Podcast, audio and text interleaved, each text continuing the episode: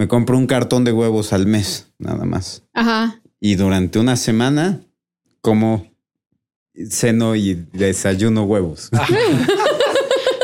El resto del mes. O sea, no lo espacía ni siquiera. Sí, no. Yo lo disfruto.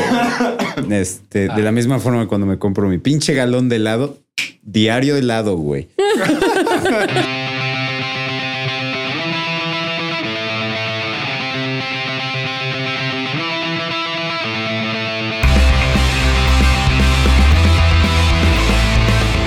Bienvenidos al Cuarto y Séptimo Arte, un podcast dedicado a hablar de cine y música y unas cuantas tonterías. Y ahora con ustedes, sus conductores Marta Gutiérrez, JP Moreno y Memo González.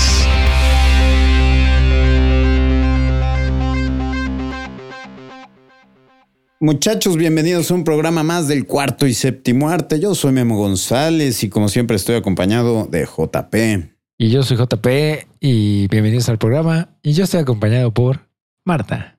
Hola, buenas noches. Mira, mami. Hola, buenas noches a todos. Estamos acompañados también por Churro y Vainilla. Que andan... Los Deerhead Chihuahuas. Andan partiéndose la madre por ahí. Durísimo. Muy bien, y hoy vamos a seguir con Game of Thrones. Porque... Yeah.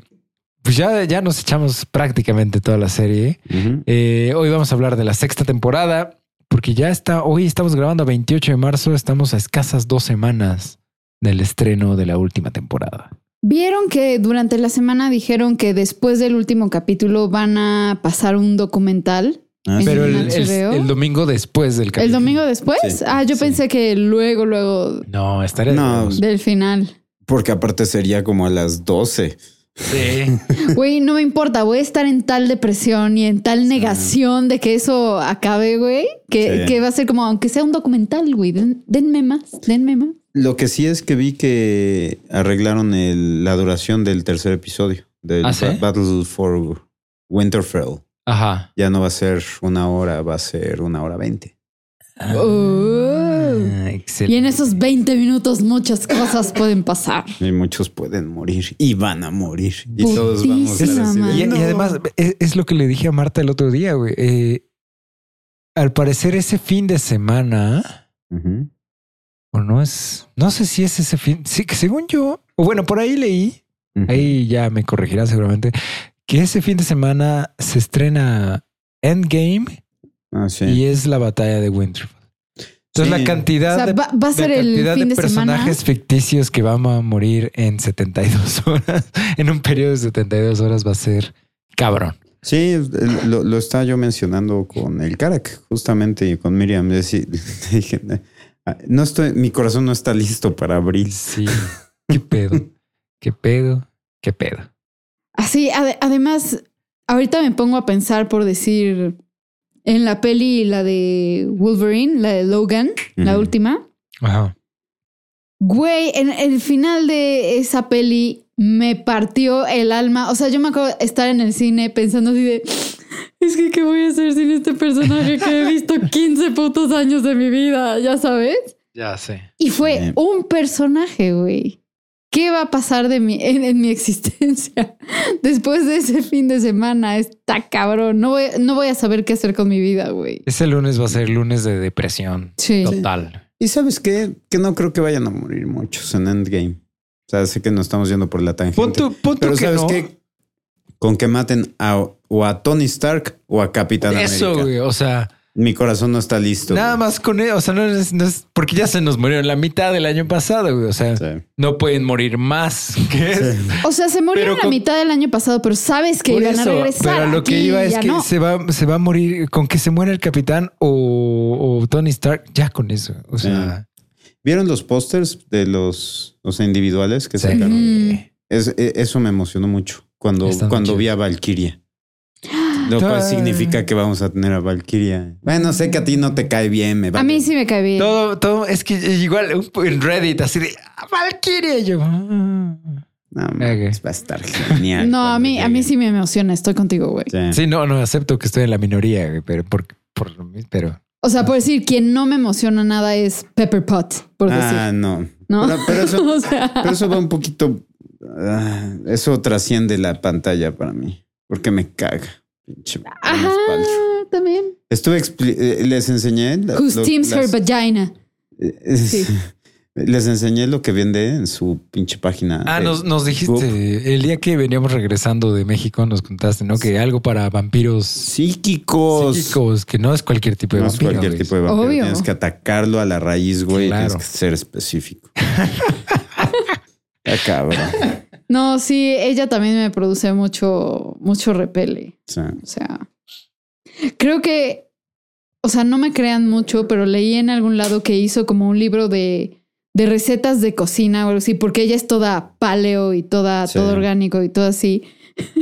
Y que salió el libro y que un chingo de gente dijo así de esta vieja que qué pedo, porque las recetas que ponía te salían $1,000. Exacto, wey, preparar, o sea, este platillo. No, y es como de, sí, cada platillo $1,500. Como, ¿a quién chingados le estaba tratando de vender este libro, güey? Sí, güey. O sea, que se ve que está totalmente fuera de realidad y desubicada, güey. Entonces, igual, trasciende la pantalla mi dislike. Sí.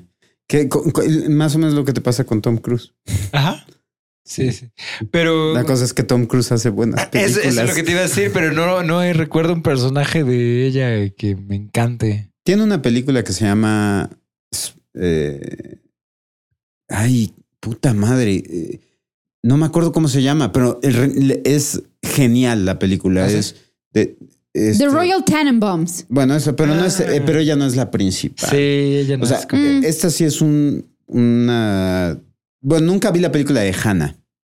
Ajá. Creo que se llama Hannah. ¿Es una en la que sale Kate Blanchett? No, ella sale... La portada es Gwyneth Paltrow con un arco y una flecha. No sé. Creo que no se llama Hannah. ¿Ah? Sí, no, porque Hannah es una de una niñita y es con... Es Cersei Ronan. Sí. Ajá, y es con Kate Blanchett, creo. Sí, creo que sí. Ajá. Pero bueno, esta es una que te presentan la historia de que ella va tratando de entrar a un tren, a tomar un metro, uh-huh, y logra entrar. Pero de repente en ese instante se repite bueno, tiene muchísimos años, literal de tener 20 años. Ah, que como que se desdobla y son dos líneas de tiempo distintas. Exactamente, y te cuentan que esa peli es padre. El efecto mariposa de qué hubiera pasado si sí toma el metro y qué hubiera pasado si no toma ese metro. Y es un mundo padre esa peli. Está buenérrima. Y en su contraparte es el que es Jonathan. El hermano idiota, ajá, el de The Mummy. Sí. Sí, me gusta esa peli. No, pues no. Sí, está chido. Pero qué chingón que están aquí con nosotros, muchachos, para hablar de Game of Thrones. Eso te iba a decir, güey, la sexta temporada de Game of Thrones. No me sorprendería que JP corte todo eso. Pues al menos un cacho, güey. No, sexta temporada, personajes, momentos, citas y episodios. ¿Quién quiere empezar? Yo empiezo. Va. Fíjate, ustedes tienen muy buenos personajes. Yo decidí irme con los secundones. Ajá. Pero que me aportaron muchísimo. Uno a comedia y otro a emoción. Entonces, para mí hay un empate y voy a mencionar a Davos. Sir Davos. Ay, lo amo. Es que bueno. Y a Tormund. Ajá. ¡Uy, sí! Tormund en esta temporada es cuando se ganó mi corazón. El cabrón lo amé. ¿No se lo había ganado desde antes? O sea, sí, pero no tanto. O sea, no era de que viera yo a Tormund y sonriera yo. Ajá. O sea, sí es un buen personaje, pero aquí en el instante cuando, bueno, tenemos estos momentos, ¿no? O sea, en el instante que... porque esta temporada nos dejó con el maldito cliffhanger de que matan a Jon Snow. Ah, sí. Entonces, bueno, va a empezar. Ajá. Sí, ese momento cuando llega... Ahí es donde se cimenta mi amor por estos dos personajes. Bueno, Davos se lo ganó desde la segunda temporada, pero Davos manteniéndose firme, protegiendo el cuerpo de Jon Snow. Ay, sí. Adentro junto con los otros hermanos. Y esa cita que tiene, o ese momento que dice, Bueno, no soy muy apto para la pelea, muchachos, así que les pido una disculpa de antemano por lo que están a punto de presenciar. Sí, saca su espada justo antes de que ya empiecen, ya vayan a romper la puerta para entrar a matarlos a todos. Y Ghost así encima del cuerpo de Jon. Clavadísimo, ¿no? Ahí ya nada más a la espera y dices, ¿qué rayos va a pasar? Y en ese momento llega, ¿cómo se llama el gigante? Won Won. Y llega Tormund y puta, es una joya, una verdadera joya, porque tenemos a Sir Alistair diciendo: en quién sabe cuántos miles de años nunca, los Wildlings nunca habían logrado tomar Castle Black, ¿no? Y Tormund le contesta: hasta que tú llegaste. Dice, hasta hoy. Dice: until you came, o algo así dice. Until you, nada más. Until you. Hasta tú. Contigo. Sí. Entonces, ahí es que, sobran. Si se estresaron cada vez que decía yo, tengo otro momento. No, espérense, aquí porque esta temporada, qué todos, pedo, güey. Claro. Es que eso es lo que veníamos diciendo desde antes. O sea, esta es de las mejores temporadas, si no es que la mejor. Sí. ¿No? O sea, está lleno, cada episodio está lleno de momentos, lleno de frases. Ningún episodio se siente de relleno. Yo tuve un pequeño problemilla con el octavo. El octavo, pero problemas. Pero aún así es muy, muy bueno. Pero sí es por mucho, creo, después de la primera temporada. Después de la quinta también. Bueno, la quinta también es buena. Pero no. O sea, la quinta tiene sus varios momentos muertos. No, perdón, la cuarta. La cuarta es la buena. La 1, la 4 y la 7. Y la 6. Bueno, la 3. No, pero la mejor sí es la... Según yo, las mejores son 6 y 4. Esta es la que mejor ritmo tiene, yo siento. Sí. O sea, de todas. O sea, bueno, a lo mejor de la primera, porque la primera tiene muy buen ritmo. Pero más que nada porque es muy introductoria. Entonces estás como, wow, maravillándote el universo que te están presentando. Pero esta no hubo un solo momento en que dijera yo... siento ganas de adelantarle esta parte. Bueno, una que otra parte con Daenerys para no perder la tradición. Pero aquí al contrario, yo siento que Daenerys se empieza a reivindicar de todo lo que nos ha causado en cuanto a desesperación. Sí, no, es un muy buen personaje, pero súper buen personaje. Pero cuando va llegando, o sea, porque la temporada inicia que la toman presa los Dothraki. Y entonces ese trayecto, ese pequeño trayecto justo antes hasta que quema el templo sagrado. Hasta ahí, de ahí en adelante, Daenerys es genial. Pero justo antes de que queme, pues, o sea, bueno, hasta antes de esa confrontación con todos los Khals, yo no puedo. Pero hasta eso es o sea, sí, estoy de acuerdo. Pero hasta eso yo lo sentí más largo y cansado la primera vez que lo vi. Ahorita se me pasó en chinga. O sea, de repente ya estaban en Best of Rack y ya estaba en el templo y ya los estaba quemando. Fue como... Y esa escena sí es muy chida. Es muy buena. Y como dices, de ahí Daenerys se va por arriba. Porque finalmente ya...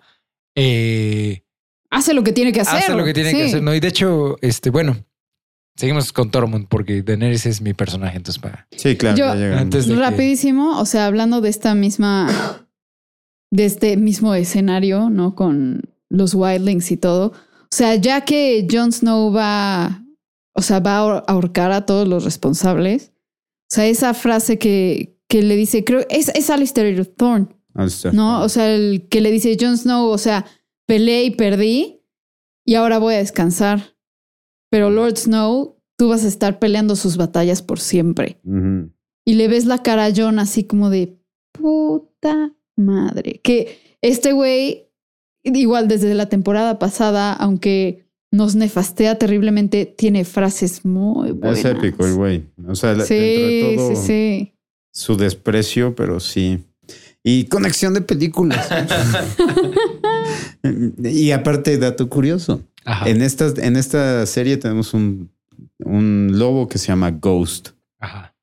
En esta temporada, una actriz que sale ayudando, que es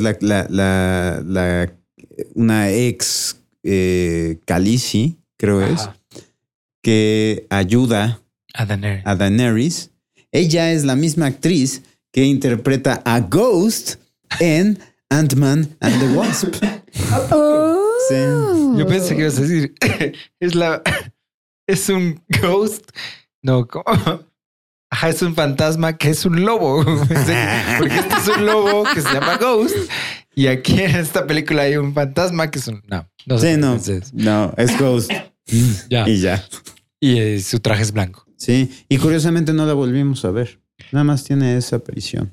Yo estoy desesperado porque vuelva a aparecer Ghost. Yo también. Iba a estar épico y ¿sabes qué? Creo que nos lo van a matar en la batalla por Winterfell. ¡Cállate! Yo, eso va a ser mi... ¿Pero por qué? ¿Por qué tienes esa idea? ¡Fundamentala! Así. Fuentes.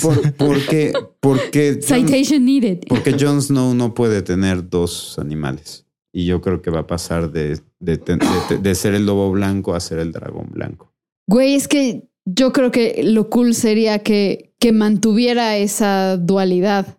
Estaría de huevos. O sea, como de soy el lobo y soy el dragón también, güey. O sea, eso lo haría el cuádruple de épico. Sí, puede ser, pero no sé, yo no creo.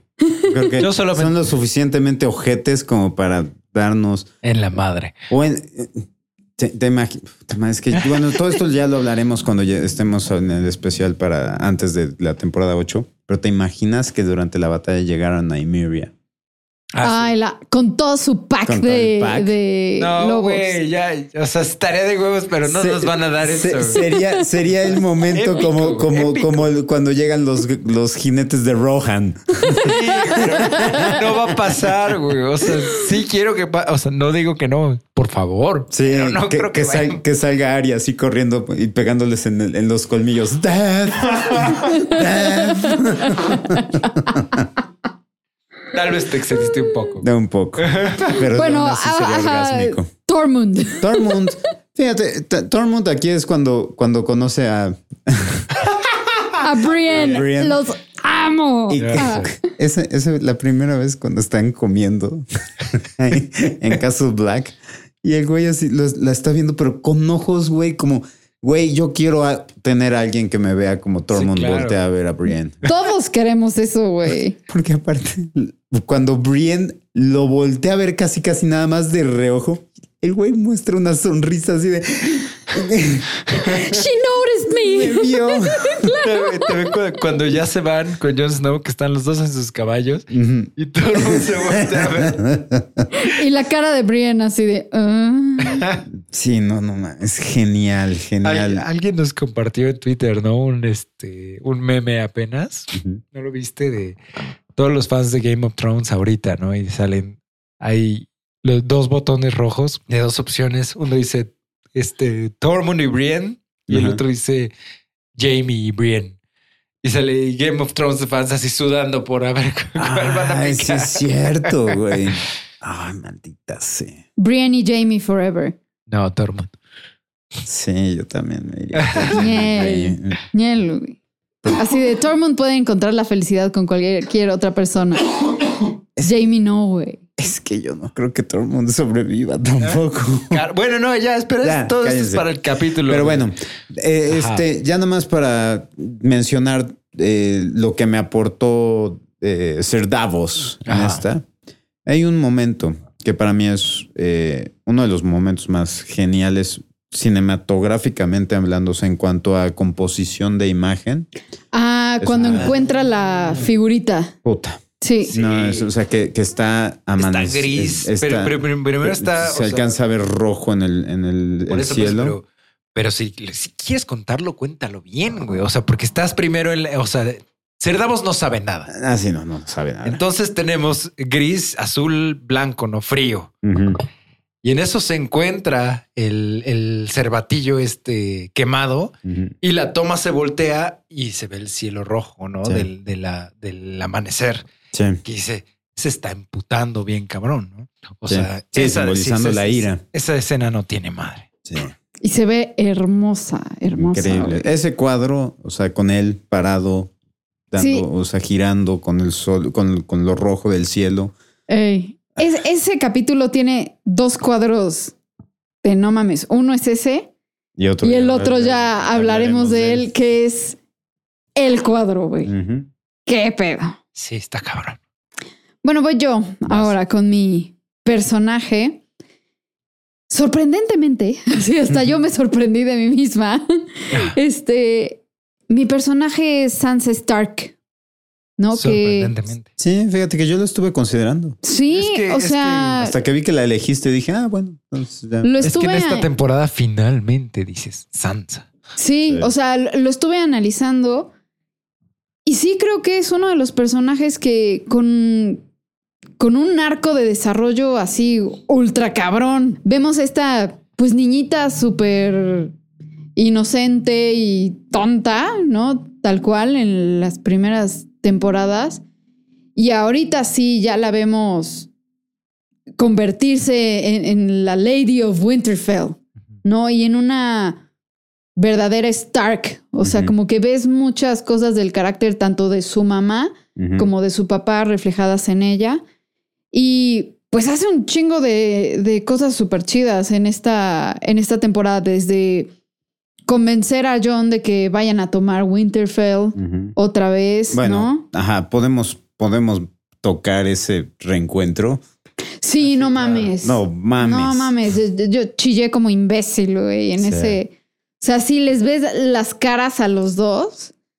Sí, porque aparte uno está recién revivido. O sea, se ve que se mueve con dolor. Sí, sí, sí. Y Sansa está hecha trizas, o sea, toda sucia, que no das un peso por ella. O sea.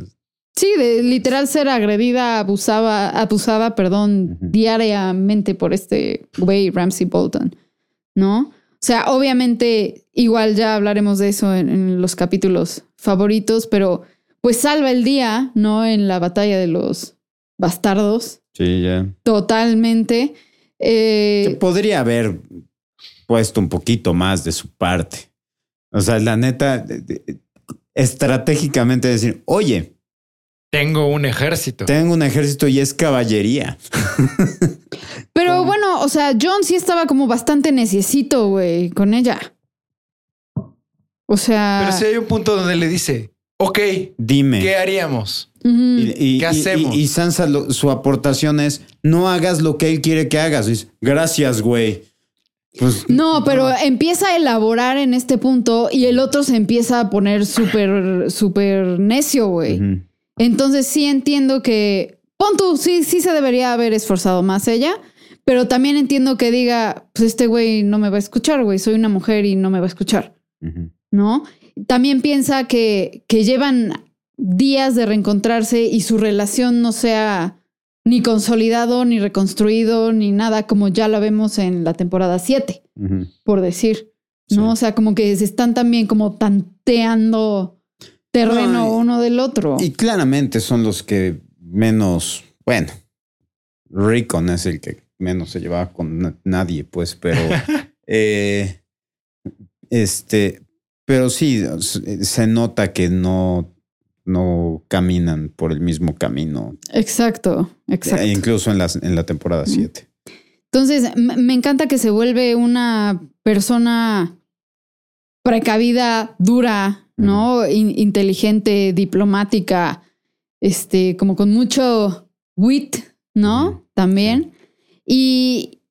Y me mama que se avienta un chorro de frases durante la temporada. O sea, desde igual en la batalla de los bastardos, esta parte de vas a morir mañana, Lord Bolton, que duermas bien, ¿no? O sea, eso, el que también reconozca a Jon como un Stark, ¿no? Hay un momento en que Jon le dice así como, sí, o sea, pero yo no soy un Stark y no sé qué, bla, bla, bla.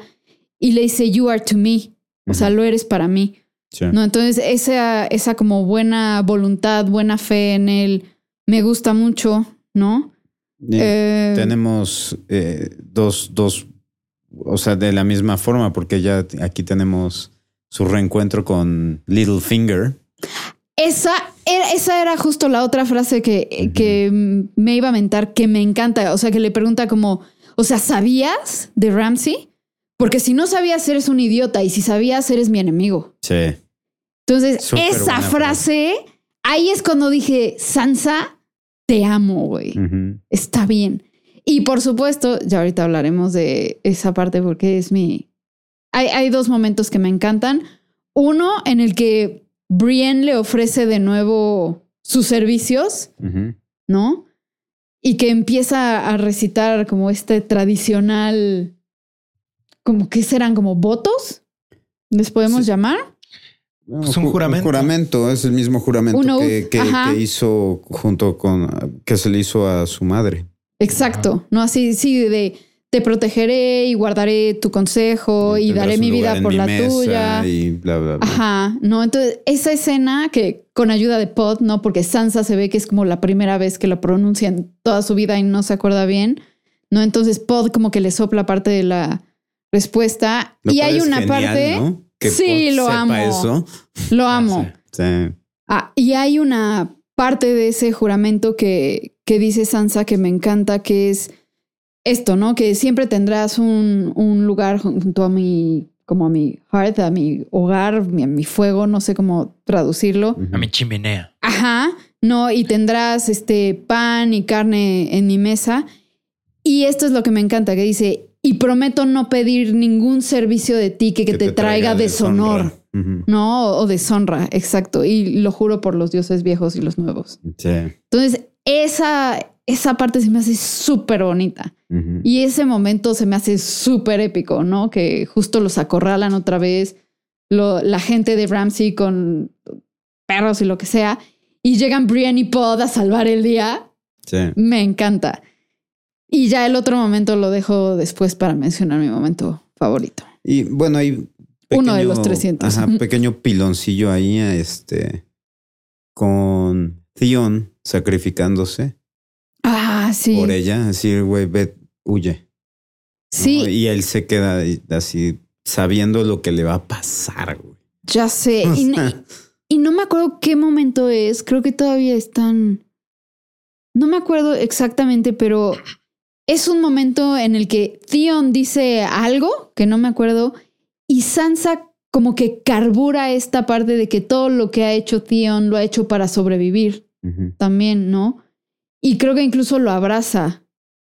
Sí, es un muy buen momento ese, cuando lo abraza. No me acuerdo qué se dice, pero me acuerdo que dije... Ay, no. Es cuando se están despidiendo. Creo que sí. Cuando le dice... Bueno, le dice, yo te hubiera llevado al muro, y te hubiera protegido, aunque eso significara mi muerte, uh-huh, ¿no?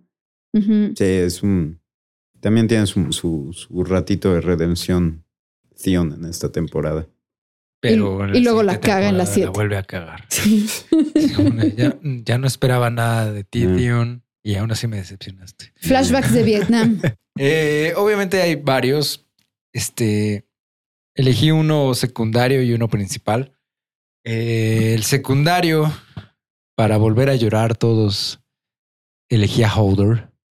Ay, no mames. Porque ese capítulo, ¿no? Que hasta se llama The Door, ¿no? Mm. La puerta. Que no sé cómo le habrán hecho en cualquier otro idioma que no sea inglés. Y no quiero saber. Sí. O sea, no quiero ver nunca... ese capítulo en español, o sea, doblado, porque, perdón, o sea, ya sé que nos tachan de que odiamos el español, pero es al menos ese momento no funciona en ningún otro idioma. Sí, ¿no? O sea, no funciona, ¿no? Entonces... Y ese momento sí me voló los sesos, o sea... Sí, a todos. ¿Qué pedo? A ti seguro que hizo que te doliera la cabeza, porque es viaje en el tiempo. Sí, es viaje en el tiempo, güey, pero... Bueno, ¿sabes qué me dolió más la cabeza? Fue... dije, ¿habrá pensado en eso, Martín? Desde un principio. Al parecer sí. Está cabrón. Al parecer sí. Esta es una de las... O sea, creo que en alguna entrevista algo así a los creadores de la serie sí les preguntará así, oye, ¿qué onda con esta escena? Y si dice sí, esta es una de las escenas que George Martin nos dio como desde el principio. De lo que iba a pasar. Más allá de los libros que él lleva escritos. Qué cabrón está eso. O sea, la habilidad de crear un personaje es de página 1 casi. Sí. Y saber que 6 libros después, güey, vas a... Va a pasar esto, sí, que... Y así es como vas a justificar. Sí. O sea, por algo está en donde está ese pendejo. Está muy cabrón. Dices, eso es algo que al menos tenía J.K. Rowling. Sí. Muchísimo, ¿no? Uh-huh. Y que de hecho en Game of Thrones, o al menos en una canción de Hielo y Fuego, pues es bastante raro. O sea, sí, no hay tantas cosas que se paguen tan a futuro desde el principio, ¿no? Sí. Esta es una de ellas y qué chingón está. Sí, bueno, y en esta también tenemos lo de... Bueno, un poco con lo de... Bueno, que va también unado a uno de mis momentos, pero... nos enteramos lo de Jon, ¿no?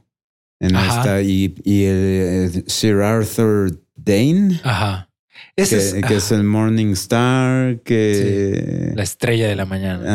Ajá, y que ponen la espada y que por eso está un poquito aunado, o sea, conectado con la profecía del príncipe prometido. El que príncipe iba, o princesa prometida. O princesa prometida que iba a nacer, de la estrella o alguna madre. Ya no me acuerdo cómo va, pero he leído esas teorías así como que... Pues, puso la espada en la mesa, en la base de la cama. Sí, para que vieras que ajá, pero ya había nacido el niño. Sí, entonces, o sea, sí, técnicamente no nació bajo la estrella. Yo tengo un problema con esa escena de Tower of Joy, ajá, de la pelea justo abajo de la torre entre Ned Stark y sus abanderados con Arthur contra Dayne, la Guardia Real. Que nada más son 2.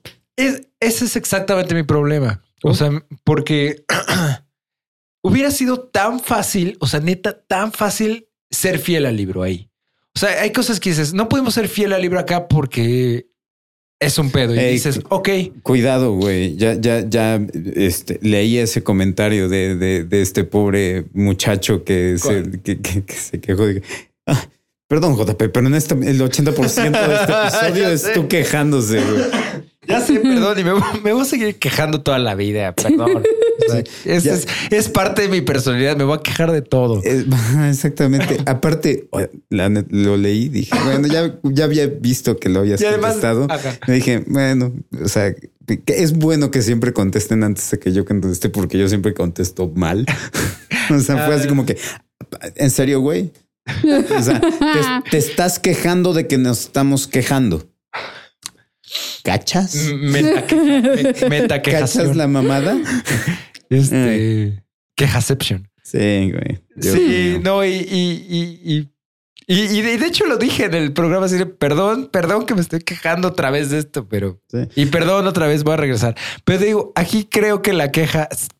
ya me dirán, probablemente no, pero me dirán si es válido o no. Pero creo que la queja sí es válida, porque hacerlo fiel al libro sería muy fácil. Muy fácil, o sea... En la serie te pusieron 2 guardias reales, eran 3. O sea, un güey, págale un güey más. O sea, si tienes dinero, no mames. O sea, corta un segundo de dragón y ya tienes para pagarle a otros 50 güeyes, ¿no? Eran 3 guardias. Y el discurso que se echan en el libro cuando llega Ned Stark y todo lo que le dice Ned Stark y todo lo que ellos contestan está súper chingón. Te hubiera tomado 30 segundos más hacerlo completo. 1 minuto a lo mucho. Pues no. Vamos a cortarlo y ya que se pongan a partirse la madre todos. Uh-huh. Y dices, güey, échanos la mano. O sea, no les hubiera costado nada. Nada. Hay otros cambios que dices, bueno, está muy complicado, lo que quieras, la batalla, bla. Ok. Aquí sí dije, güey. Mira... Ok, va. Yo no sé cómo está esa parte en el libro porque no he leído ahorita no he llegado a esa parte, pero yo lo perdono porque esa pelea está muy chingona. Probablemente la segunda mejor pelea en cuanto a coreografía. Ajá. Probablemente la segunda o la mejor pelea que tiene toda la serie. Una parte en la que, o sea, cuando Arthur Dayne está peleando contra 5 cabrones, no te miento, repetí esa parte 4 o 5 veces ahora que la revisité. No hay un solo movimiento que esté mal calculado o que, porque esto pasa mucho, por ejemplo, lo puedes ver con M. Night Shyamalan cuando hizo Avatar. Uh-huh. Exactamente. En el que está haciendo estos paneos que está girando y está haciéndolo en cámara lenta y de repente acelerándolo un poco más, bla, bla, bla.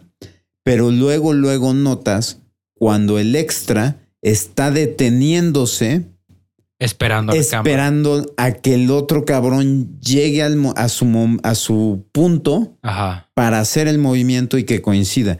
Pero acá ves la pelea y dices, no hay un solo super movimiento fluida. Que esté desperdiciado o que sienta falso. Y aparte, bien hecho, cabrón. Sí. O sea, si le crees a este cabrón, sí, que sabe pelear. He estado jugando con la idea. O sea, que hemos estado haciendo estos podcasts. Es decir, estaría chingón un día hacer un blitz, uh-huh, mientras está la octava temporada, hacer un blitz pod de que hiciéramos el ranking para nosotros de quiénes son los mejores peleadores. Su puta madre, está bien. Ajá. Y después de ver esto dije, Arthur Dayne. Brienne of Tarth forever. Bota, no. No sé, güey. No sé, empató con Arya. Sí. Pero le ganó a Jamie y a The Hound. Pero Jamie estaba encadenado. ¿Y The Hound? El Hound no siento que sea uno de los mejores. Güey, es un monstruo, no mames. Sí, pero bueno. Pero sí. Tangente, continuemos. Ya sé. No, si no, les pongo aquí abajo en las notas del programa un cómic, porque de hecho un dude hizo un cómic de esta escena, de este momento de la torre. Órale, o sea, y animó los paneles, pues, o sea. No, es un cómic tradicional. O sea, sí, es normalito.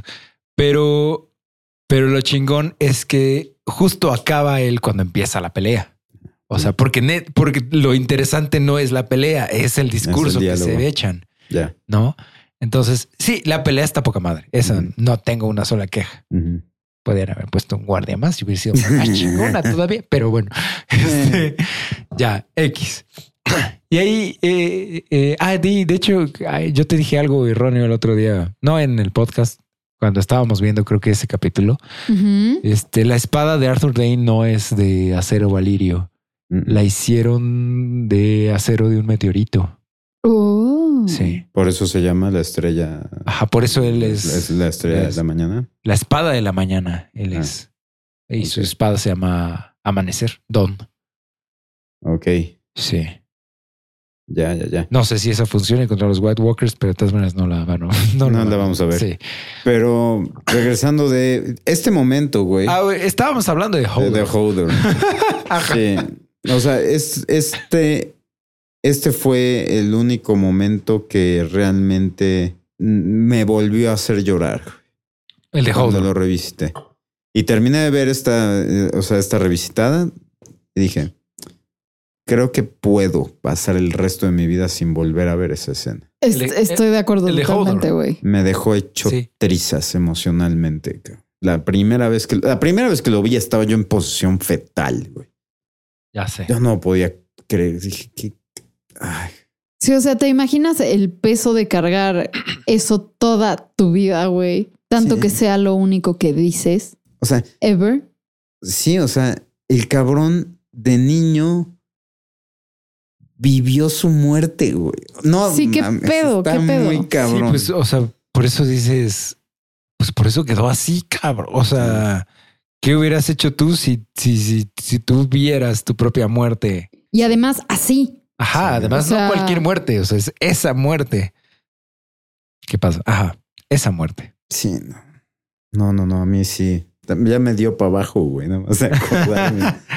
Ya estás bajoneado. Está cabrón. Pero sí, bueno, para los que no han visto... Sí, yo todavía, perdón, pensé así, porque ves que Mira le empieza a gritar, hold the door. Sí. Y se va, güey. Y yo, pinche culera, güey. Sí. Nada más lo dejaste ahí. Lo dejaste a morir. Así, o sea, entiendo el porqué, pero pinche culera, güey. Ay, que también unos momentos antes. perdemos a Summer. Sí. Sí, esta temporada nos quitan a dos direwolves. ¿A dos? A Shaggy Wolf. A Shaggy Dog. A Shaggy Dog, perdón. Sí, es cierto. Bueno, que era tan importante como Rickon. Creo que ni nos habíamos acordado que existía también a Shaggy Dog con Rickon. Sí, de hecho sentí más feo cuando matan a Osha. Sí. Que cuando matan a Rickon. Sí. Es que Rickon nunca hicieron que nos importara. Entonces. Sí, no. No sé si así sea, o sea, si así lo vayan a manejar eventualmente con el libro. Parece, creo que no, porque la historia de Rickon va por un lado bien raro. Bien raro. Porque siento yo que lo que sucedió con en este caso es que se dieron cuenta que el actor que interpreta a Rickon era malérrimo. Ajá. Entonces dijeron, sácalo y denle la menor cantidad de líneas posibles. No recuerdo, ni siquiera se dice una sola palabra en la temporada. No tengo idea. No, creo que no. Creo que no. Sí, güey. No, no dice nada, nomás sale corriendo. Pero sale prisionero y ya. Sí. ¿Mm? Nada más escucha el cuando atraviesan el corazón y ya. Y ya. Ey. Que es bueno, ya llegaremos a eso. Y mi otro personaje es personaje principal. Daenerys. Uh-huh. Me gusta mucho ya. Bueno, ya dijimos hace un ratito, ¿no? Que sí empieza medio de hueva y de hecho empieza... Igual como la historia de Jon en la temporada 5, uh-huh, que acaba con la traición y su asesinato. Así igual acaba el libro 5 con Daenerys, uh-huh, con ella encontrándose a un Khalasar, uh-huh, rodeándola, ¿no? Uh-huh. Entonces, para los que nunca han visto la serie, igual ellos siguen ahí, ¿no? Pero a partir de ahí, a partir de que quema a todos los... a todos los Khals y sale ella y se le hincan todos los Khalasars de todo el mundo, uh-huh, pues ya finalmente dices, sí, ya podemos dejarnos de mamadas con Daenerys y finalmente va a hacer lo que tenía que hacer, ¿no? O sea que nada más le tomó 6 temporadas agarrar el pedo y irse a donde tiene que ir, ¿no? Pero, ajá. No, que en ese inter... Momento super cool. Tyrion conociendo a Viserion y a Rhaegal. Ajá. Por primera vez. Sí. Sí. Don't eat the help. Eso, y la historia que él se echa. ¿No? Sí, de cómo le contaban de niño y que... Y yo que pidió un dragón. Cuando me enteré, ¿no?, que ya no existían y bla, bla, bla. Está muy chingón. Sí, todo mientras les habla a ellos para poder quitarles las cadenas del cuello. Esa escena... Uh-huh. Uf. O sea, es el equivalente de Alan Grant con el Triceratops. Sí. No, igual tal vez estoy en la minoría aquí de nuevo. Uh-huh. Igual como con Valkyrie, pero a mí no me gustaría que Tyrion terminara montando un dragón. Ah, no así va a como pasar. Daenerys. No, y ya, bueno, porque ya no va a pasar. Ya no tenemos. Pero en el libro todavía puede pasar y hay muchas teorías de conspiración. Sí, sobre que a raíz de esa escena surgió la teoría muy cabrona de que él pudiera ser. Sí, ¿no? Pero a mí no me gustaría nada. Sí. Pero ajá, Daenerys, o sea, me gusta que toma el control de todos los Khalasars, recupera el control de Drogon, aunque te lo hacen como fuera de cámara y muy así. Muy rápido, muy práctico. Pero no importa, ya estás tan harto de su lentitud que dices, ya, aparte, súbete al dragón, güey. Y aparte toma control de los otros dos que dejó abandonados allá abajo de la pirámide. Sí, está atacando y de repente explotó una de las puertas y salen estos dos y ya estamos. Y no hay pedos. Entonces, va. Sí, pero de nuevo, ya estoy tan harto de que no hagas nada, sí, que no me importa. La paso. O sea... Dame más de esto. Y además esa escena es muy buena. O sea, ese momento cuando toma el control de nuevo de Meereen, uh-huh, y pone en su lugar a los sabios maestros de las otras ciudades. Sí.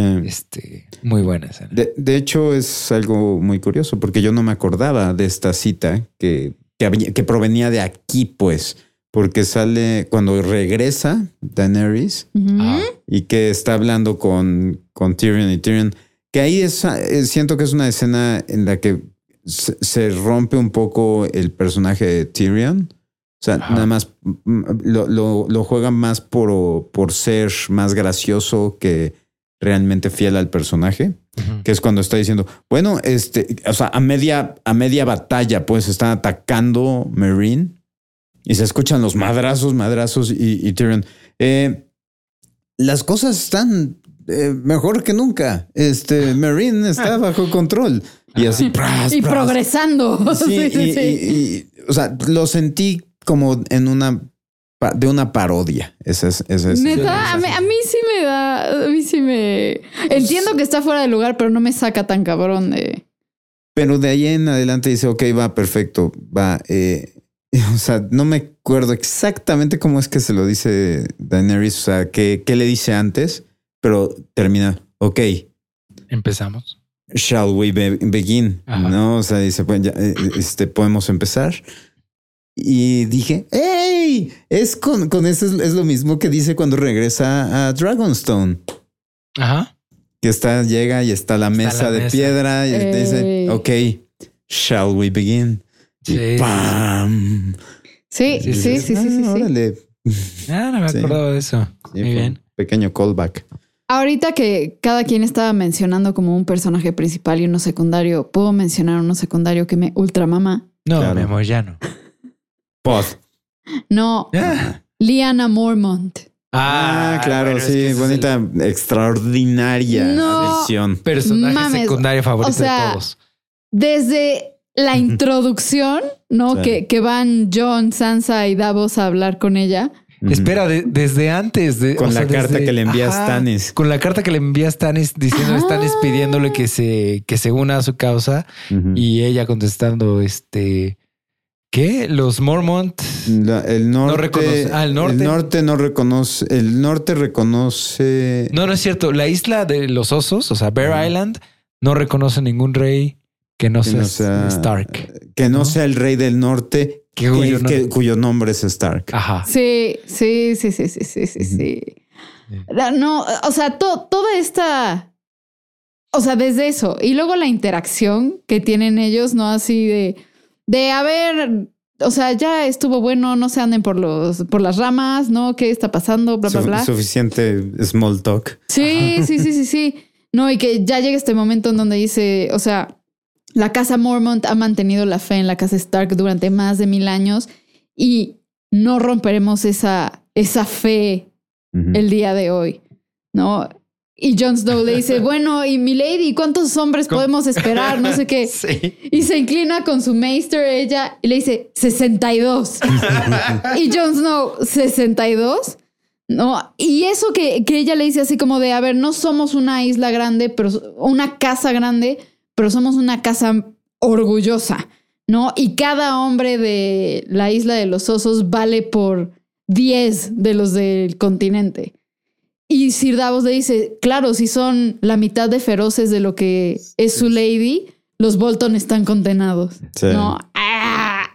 Además, otro momento en el que uno ama a Sir Davos. Además, porque Davos es el que convence. Es claro. Lo que decir, si no estuviera Sir Davos ahí, los manda a la verga. Sí, el cabrón es el que tiene el verbo. Sí, totalmente. Siempre Sir Davos es como que así, bueno, yo no soy un hombre letrado, pero y te acaba. Sí, y el único momento donde no es letrado es este es Jon Snow. El rey del norte. Es el rey del norte. He's king in the north. Ya sé. Y yo sé. Y ya después regresaré a otra quote de Lyanna, pero ya que hablemos de los capítulos. Bueno, y de personajes nada más así como que una mención. Pues Jon Snow, ¿no? Sí. Bueno, pero sí, es que no mames, pero ya lo hemos mencionado mucho. Sí, fue personaje favorito. Ajá, y ya es como ya está, por default, o sea. Igual que Tyrion. Sí, o sea, ya porque de nuevo esta es otra gran temporada de Jon Snow, ¿no? O sea, la batalla de los bastardos se centra en él, o sea, nadie más. Sí. Bueno, pero bueno, y la primera mitad es Daenerys tomando control de Meereen de nuevo. Ah, bueno. ¿No? Sí, pero no, bueno, yo digo la batalla, no el capítulo, la batalla. Ah, la batalla, sí. Sí. Es él. Pero bueno, entonces, ¿qué? ¿Momentos o citas? Yo digo que hablemos de las citas y los momentos alrededor de... Sí, a lo largo de todo el capítulo. Ok, vamos a...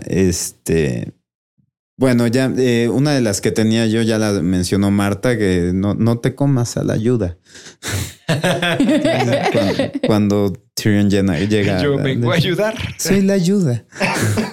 No te comas a la ayuda. Otro momento igual, que no es, o sea, que ya viendo en retrospectiva, pues, me caga, pero en su momento me explotó la cabeza cuando está hablando la reina de las espinas con las serpientes de arena. ¡Ay, sí! Sí, esas pendejas me cagan. Y está de poca madre como la señora la pone a cada una de estas. ¿Cómo es que te llamas? Bárbara. O para. Sí, ok. Ajá, bueno, cállate, estamos hablando. No, y dice, disculpe a mi hermana. Dice, cállate tú también. Estamos hablando de los adultos. Tú. ¿Algo de ti? No, no, excelente. Dice, qué chingada. Dice, ¿qué puedes ofrecerme, no? Esa mujer cool hasta el final. Sí, es una chulada. Y que de hecho tuvo un gran... Bueno, ya hablaremos de momentos, pues. Pero... que también es una gran cita, también, así, guiño. Dice, lo único con lo que me voy, Cersei, es que tú también perdiste en esto. ¿No? Dices, a huevo. Sí. Pero bueno, el chiste es que cuando dice, bueno, es que tengo ofrecerte lo que tu corazón más desea, ¿no? Porque aparte momentos antes... ella menciona que Cersei se llevó mi futuro. Uh-huh. Se llevó a mi hijo, se llevó a mi nieto y se llevó a mi nieta. Sí. Dice, mi intención ya no es sobrevivir esto. Uh-huh. Entonces creo que te estás confundiendo o algo así. Le dice, bueno, perdón, me confundí utilicé mal la palabra. Te traigo venganza, ¿no? Ajá. Porque dice, necesitamos estar juntos. Si queremos sobrevivir, dice, güey, me quitaron mi vida. Yo no quiero sobrevivir, me quiero chingar a esta pendeja. Dice, no, más bien lo que tu corazón más desea, que es venganza, ¿no? Y toca la campanita y dije, ay, pinche mamadora. Ay, no. Y en ese momento sale Varys y ahí es cuando yo tuve el pequeño orgasmo, porque sí, lo único que dice, Fire and Blood. Ya sé. Orgasmo, ¿no? Fuego y sangre, que es las palabras de la casa Targaryen. Sí. Y en ese instante, porque aparte para ese momento, ya habíamos tenido esta escena cuando se forma la alianza con los Greyjoy. Ay, sí, esa escena, qué chingona. De Daenerys con los Greyjoy. Entonces ya tenemos esa alianza y en el instante que sale Varys dice, verga. O sea, va a ser los Lannisters contra el mundo. Contra todo. Sí, y que cuando se forma esa alianza con los Greyjoy, también hay una frase que se echa a Daenerys súper chida de... Uh-huh. O sea, aquí, los padres de todos los aquí presentes dejaron el mundo... Peor. Un peor lugar, uh-huh. ¿no? Y nosotros vamos a reivindicar eso. O sea, vamos a dejar el mundo mejor de lo que lo encontramos. Claro. ¿No? Y entonces ahí es cuando viene el agarre de brazos, porque no es el estrechar manos, es estrechar brazos entre Yara y Daenerys. Sí. ¿No? Sí, sí, que en esa escena de que estamos haciendo de Daenerys, o sea, creo que Yara llega más lejos de lo que Jorah Mormont llegó en 6 temporadas. Sí. O sea, ya se iban a casar, güey. O sea, coqueteó más con Yara que con Jorah.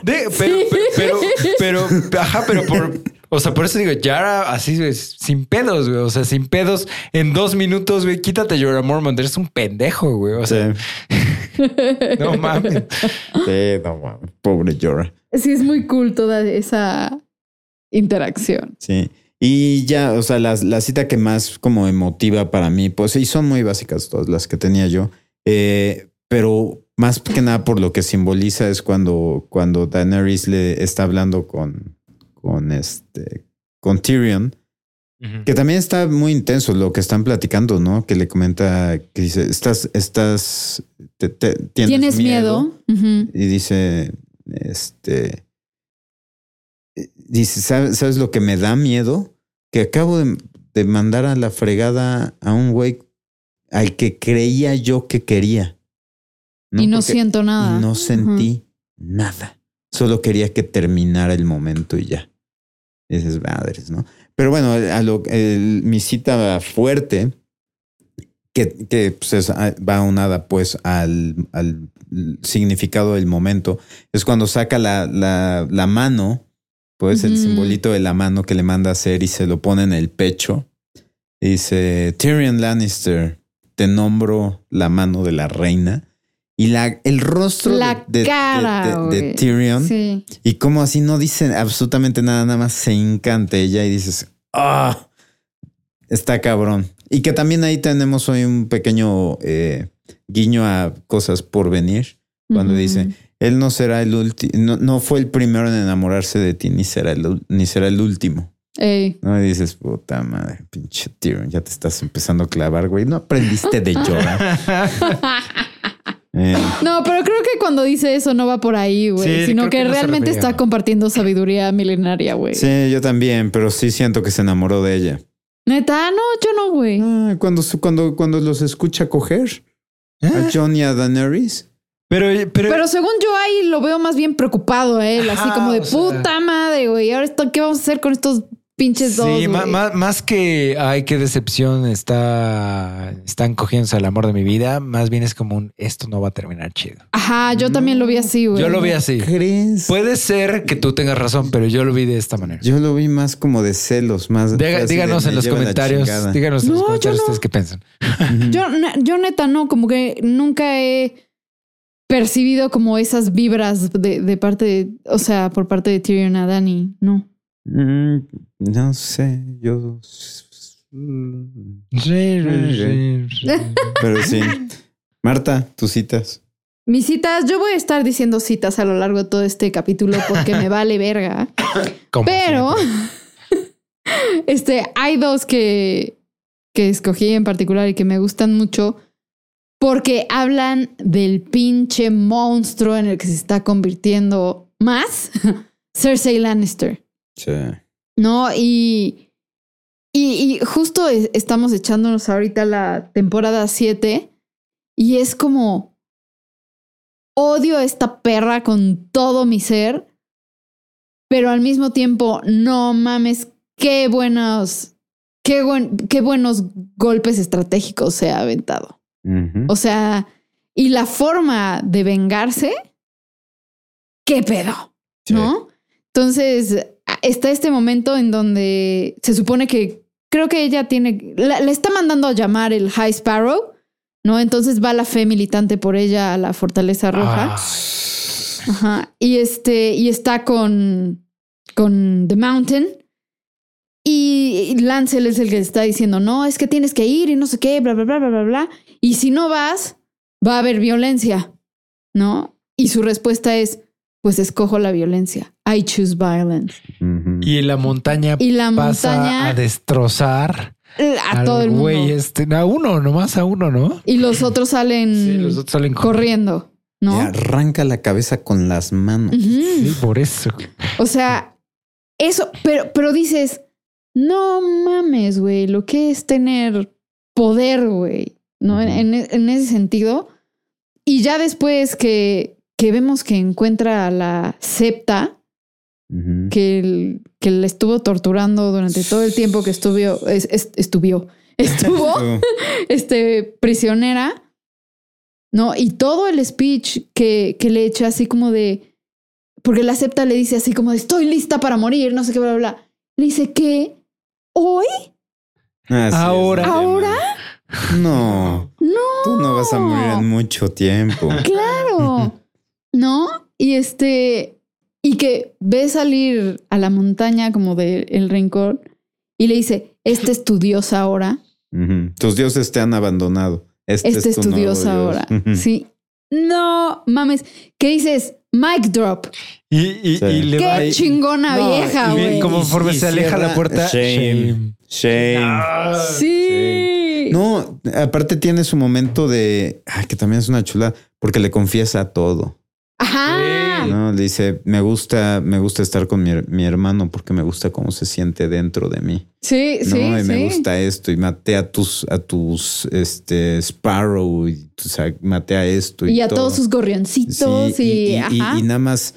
El concepto, el hecho de imaginarme el rostro de sufrimiento que por el que pasaron es de las pocas cosas que más he disfrutado. Satisfacción me ha dado en mi vida, ¿no? Y dice, ¿sabes qué? Parece ser que sí trae cierta satisfacción esto de confesar. Bajo las circunstancias adecuadas. Sí. Puta. Sí, toda esa escena, güey. Qué pinche hermosa es. No, es que es eso, mames. ¿No? O sea, porque ninguna de las dos personas son buenas. Uh-huh. Sí. La única cuestión es que, no sé, Septa Unela es como que siento que la diseñaron pensando en todas las monjas desgraciadas. Porque todos hemos conocido una monja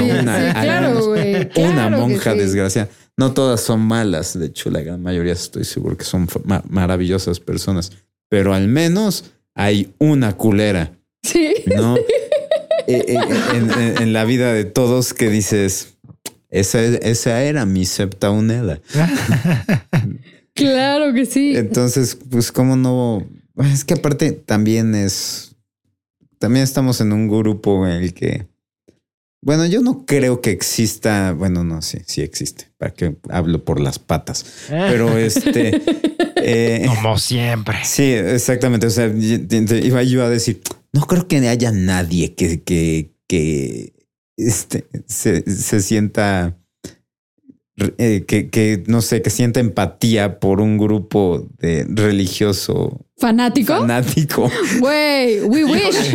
Ojalá eso fuera cierto, güey. Te pongo al tanto en 5,000 años de historia del mundo actual. Sí. Pero bueno, eso tampoco ayudó. O sea, para mí en ese momento Cersei era la heroína. En el momento que acabó con ese templo, con todos los fanáticos religiosos. Que por cierto, conexión de película. El niño que corta al Lancel. Ajá. Que es uno de los, como que el Little Bird que más tiempo en pantalla le dan a lo largo de toda la temporada. Que tiene un rostro muy particular. De hecho, siento que se parece a Freddie Highmore. Ajá. No, un poquito, pero muy, muy chiquito. Ese niño es uno de los niños que sale en Mary Poppins. Ahorita en la 2, güey.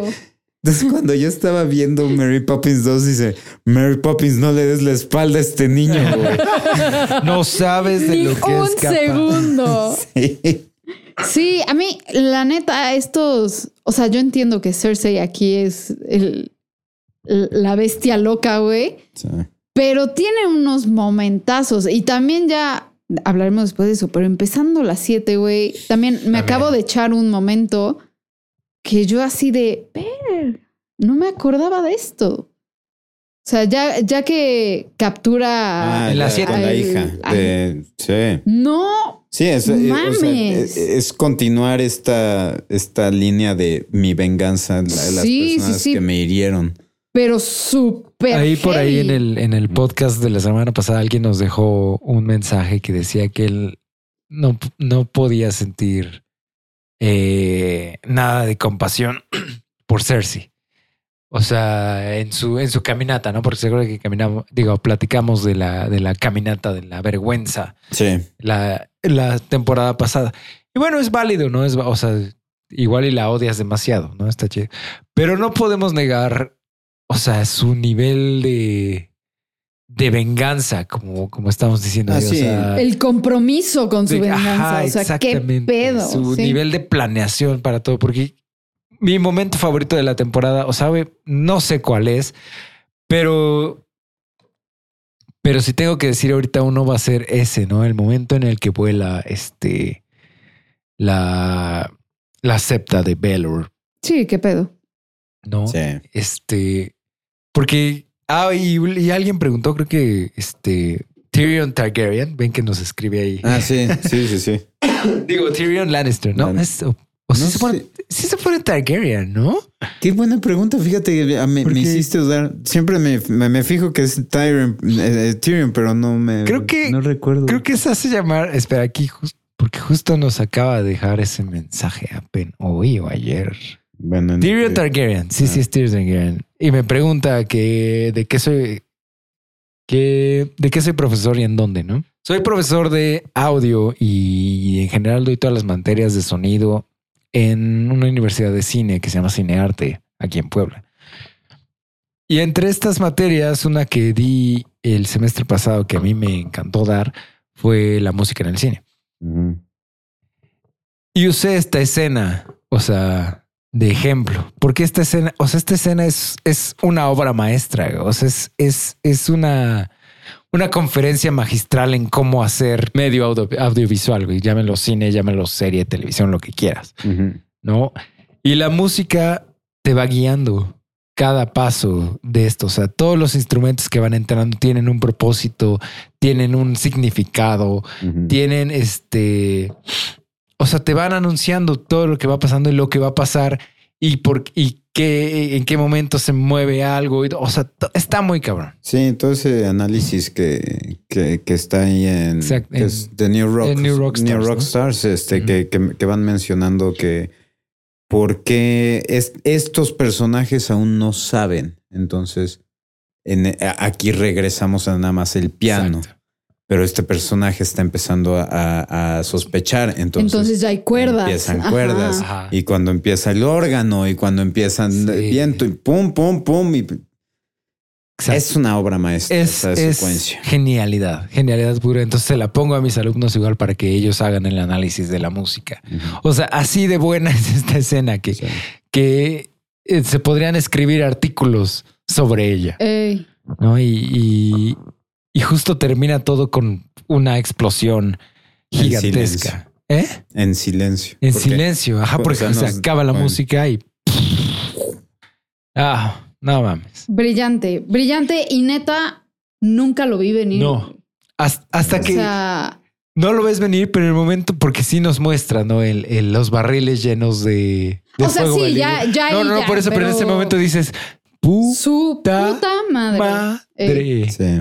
Hija de la verga. Te amo. Y además explota la septa y cortamos a Cersei así como que respirando. Su trago de vino y respira. Hija de la... Y que tenemos ese momento que nunca vemos venir.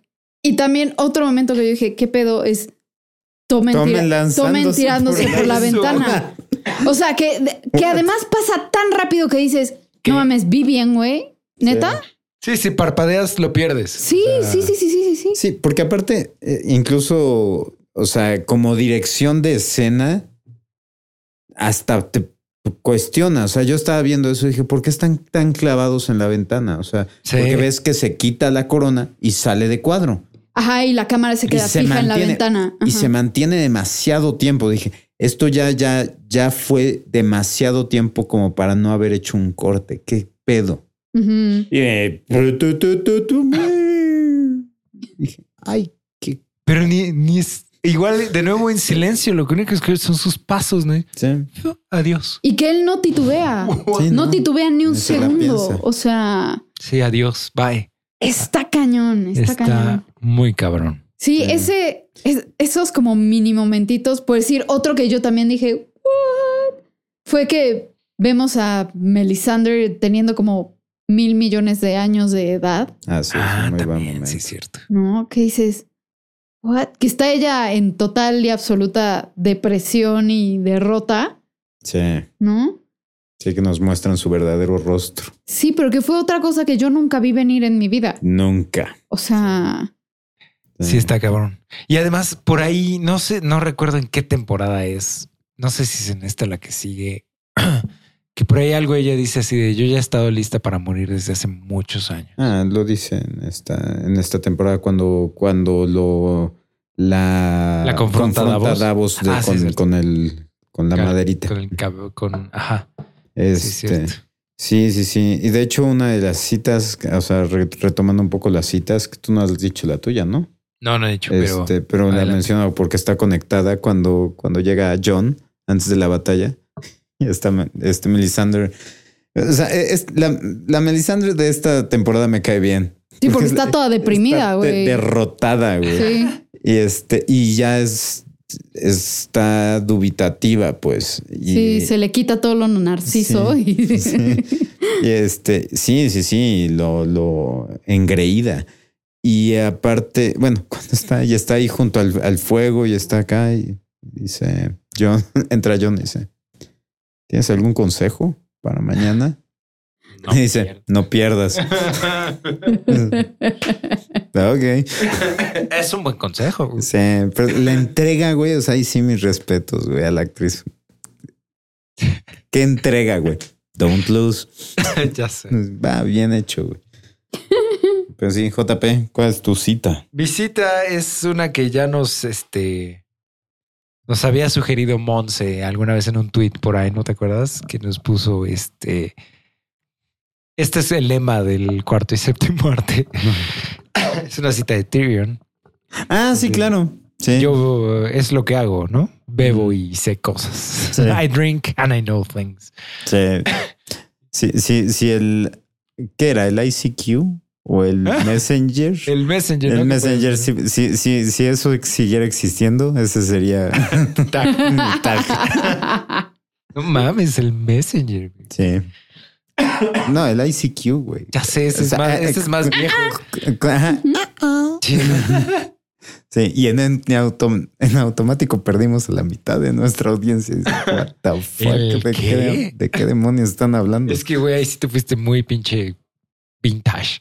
Sí, güey. No mames. Es súper 2000. Es como el primer sistema de mensaje instantáneo que yo conocí. O sea, sí, pero estamos hablando de los 90s, ya.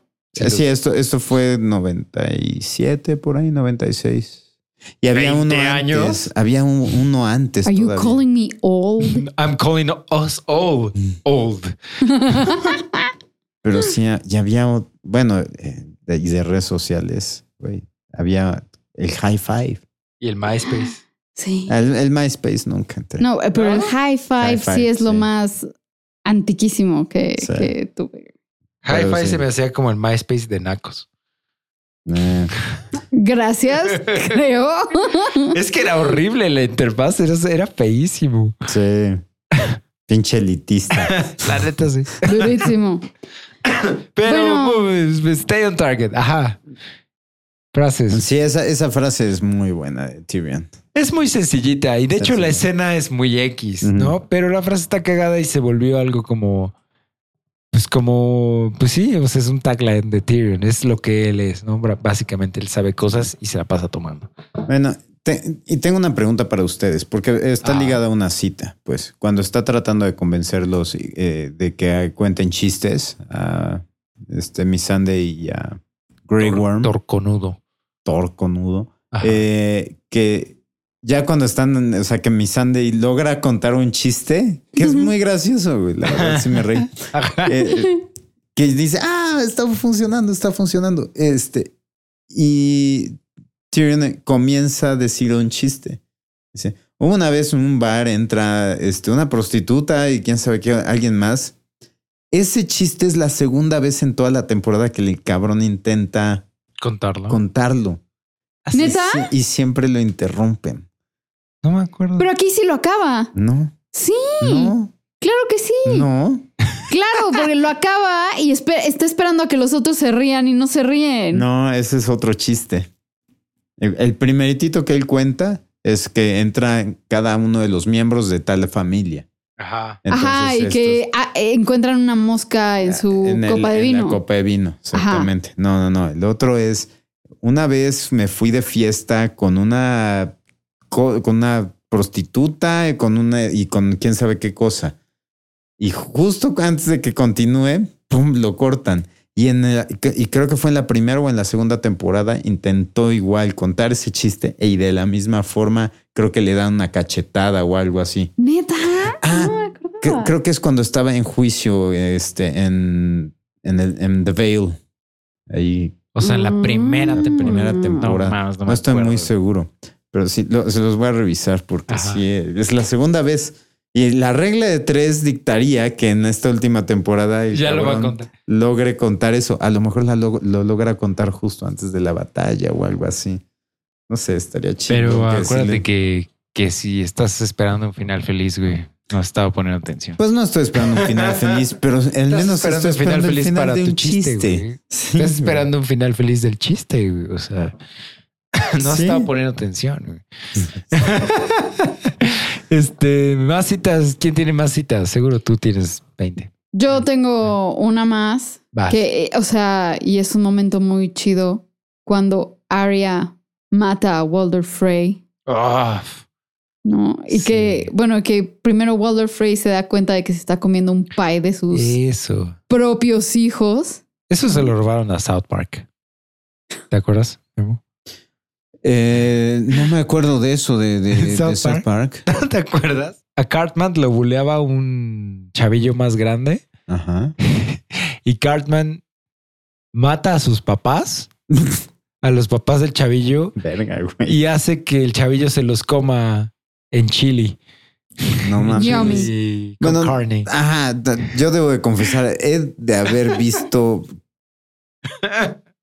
20 o 25 episodios de South Park. Ya. No sí, yo tampoco he visto muchos, pero sí vi ese.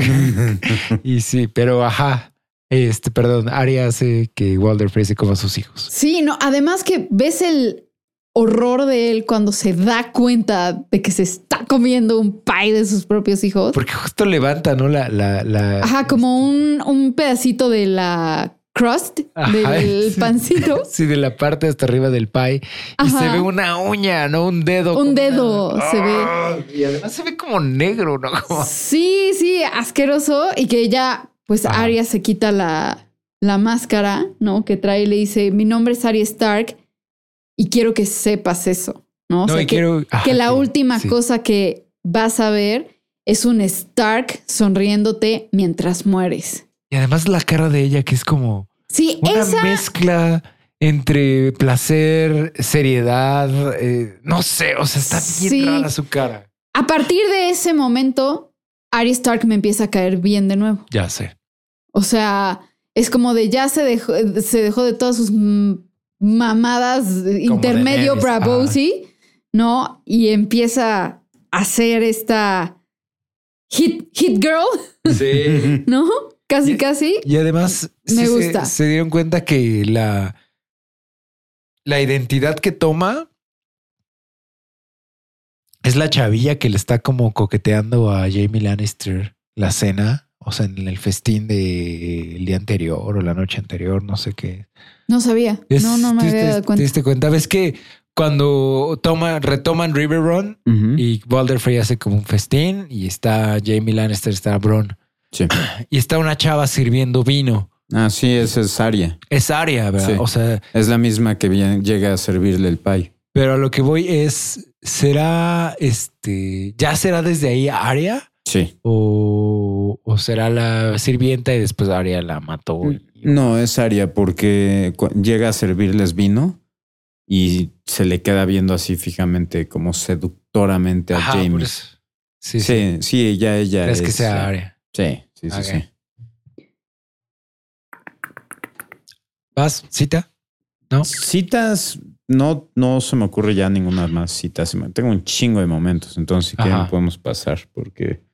Así, ahorita que estaban hablando de los Tullys, de los momentos, también ya cuando Brienne sale de River Run y Jamie la está viendo así desde una de las murallas y se dicen adiós. Es muy no, o sea, y todo el diálogo que se avientan entre ellos dos y que Brienne le dice, o sea, sí me entiendes que si te encuentro dentro de ese castillo, vamos a tener que pelear, ¿no? Contra ti. Y Jamie así como de, pues esperemos que no llegue a eso, uh-huh. ¿no? Entonces, ay, sí, esos encuentros entre Jamie y Brienne me maman. Y cuando le intenta devolver la espada. Ajá. ¿No? Que dice, me lo diste para que cumpliera yo mi cometido y ya lo hice. Y lo logré. O sea, ahora te la devuelvo. Y dice, no, esa espada es tuya y siempre lo será. Uh-huh. Entonces, ya sé, ¿cómo pueden preferir a Tormund? Obvio es Jamie. Es que mira cómo me... Forever dije Jamie también. Team Jamie. Ve cómo mira Tormund a Brienne. No, pero ve las interacciones entre Brienne y pero Jamie. Una mirada dice... Ambos son caballeros. Tormund observa a Brienne como un niño de 7 años observa el Super Nintendo cuando están así en el...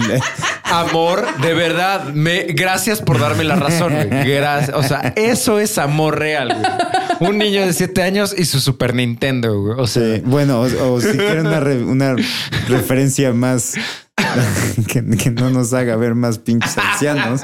Es el niño afuera de un Game Planet viendo la realidad virtual del PlayStation 4.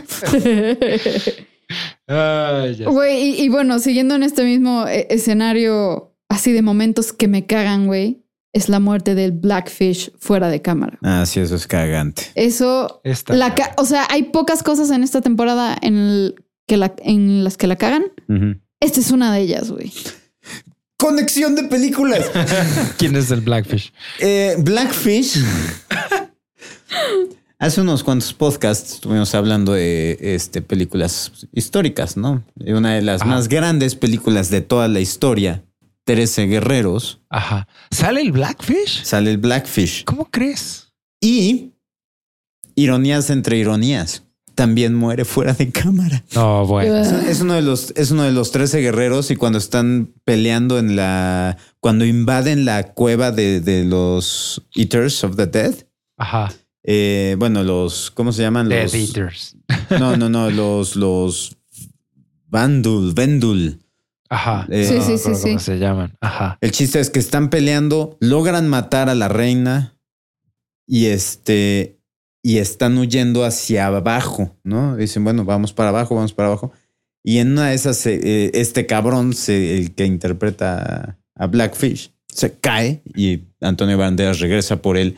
Y el güey así escupe sangre y está sangrando de un costado. Uh-huh. Y dice, anda muchacho, yo hasta aquí llegué. Yo los detengo en lo que ustedes escapan. Y esta le dice, this was a good day. O sea, esto fue un buen día. O sea, así de como pinche 300, güey. Como pinche espartano. Así que fue un buen día para morir. Ajá. ¿No? Y se va Antonio Banderas. Se ve este cabrón tomando su espada, colocándose listo para recibirlos a todos. Corte A y ya no lo volvemos a ver. Es la maldición de este actor, güey. Y otra... conexión, pero esta no es de películas, esta es conexión de series. Ok. Empecé ahorita a ver Afterlife de Ricky Gervais en Netflix. El primer capítulo, apenas el primero, está de huevos. Sí. Me reí todo el tiempo, pero... O sea, yo vi el primero y obligué a JP a ver el primero de nuevo conmigo para que la sigamos viendo juntos, güey. Sí. Pero en esta serie aparece Thoros of Myr. Órale. Está aquí. Y Cerdontos, el caballero que ayuda a Sansa en el gordito. Tercera, cuarta temporada. El que le entierran la flecha en la jeta. Sale este güey. Uh-huh. Órale, qué loco. Sí, salen los dos por ahí de personajes secundarios. Y Paul Kay, que es de Thoros of Myr, sí es el de Anna de Apocalipsis. Es el villano. Ya. Sí. Órale. Qué loco. Ah, y también, bueno, conexión de películas. Este mismo actor que sale de Blackfish sale como el papá de Lancelot en la película de Rey Arturo. ¿Neta? En la de que a nadie le gusta. Charlie a nosotros. No. No, en la de... La de Clive Owen. Ah, es muy buena esa película. A mí sí me gusta. A mí me gusta mucho. Me encanta esa película. Es el que... Bueno... es que ves que inicia la película y se están llevando a Lancelot de niño. Ajá. El papá es el que le grita Lancelot, Ross. Sí, es cierto. Qué pedo. Sí. Pues yo digo que lo matan fuera del cuadro y es de la chingada. Sí, qué pedo. Y supongo que también en Real Tour se muere fuera cámara. Fuera de cámara. Porque se muere y no lo vemos, güey. O sea. Sí, güey. Es como Sean Bean. Muere en todos lados, pero al menos Sean Bean sí lo muestran. Sí. Ya sé. Así tienen una forma muy épica de morir. Sí. Güey, a mí los momentos que me quedan ya son del capítulo 9 y 10. Entonces yo digo que hablemos de The Battle of the Bastards. En la batalla de los bastardos. Sí. ¿Y bueno, cómo se llama el último capítulo? Los vientos de invierno, ¿no? Ajá, The Winds of Winter. Bueno, antes de que ya, porque nos vamos a echar el resto del episodio. Así, claro. De esos dos episodios. Claro. Pero entonces déjame echar un bombardeo de momentos que no pertenecen. Bombardeo. Hay un chingo. Sí. Tenemos obviamente la muerte de Alistair Thorne y Ollie. Ay, sí. Es un super odio hasta el final, güey. Sí. Tenemos este momento que también fue súper satisfactorio, pero también al mismo tiempo, momentos después, fue uno de los momentos más traumatizantes de la serie. Cuando Ramsay mata a Bolton, a su papá. A su papá. Ah, claro. Que dices, qué satisfacción, porque aparte el rostro de su papá, así literal, porque aparte justicia poética, tal cual como él mató a Rob. Ajá. Entonces dices, qué chingón. Ajá. Pero momentos después, Ramsay Snow da de comer a su madrastra y a su hermanito recién nacido, a sus perros. Sí, ya sé. Tú dices, what? Ajá. Tenemos el entrenamiento. Podemos mencionar un poquito el momento de Terminator de la wife persiguiendo a Arya. Ah. O sea, toda esa historia me da una hueva, entonces. Y la vi por primera vez, ya no me acordaba de nada. Uh-huh. La volví a ver, ya no me acuerdo de nada otra vez. O sea, sí, es como que mi mente dice no. Pero fíjate, en este momento sí me gusta cuando mata y también conexión de películas. Cuando mata a la actriz, uh-huh. The Wife, esa actriz es Essie Davis, que es la mamá en The Babadook. Ah, claro. Con razón se me hace tan conocida esa mujer. Ajá. Sí. Súper buena actriz. Siempre que no todo el mundo la voltea a ver. Y conexión de películas es la doctora que matan al final de Matrix Revolution. No, Matrix 2. Híjole. No, Matrix 1, al principio de Matrix 1. No, la 3, perdón. Ay, no matan a ninguna doctora en The Matrix. ¿Ves que el agente Smith se mete el cuerpo de uno de los que están en Zion? Ajá. De Bane. Bueno, al final de la 2, resulta que ese cabrón es el que saboteó todo el ataque y está en coma junto con Neo. Uh-huh. Bueno, la que está tratando a los dos es Essie Davis. Sí. Pero sí, más momentos. Este momento de cuando está persiguiendo The Wife a Arya, después de que mata a la actriz esta, uh-huh. Hay un momento en el que Arya se tropieza con un puesto de naranjas.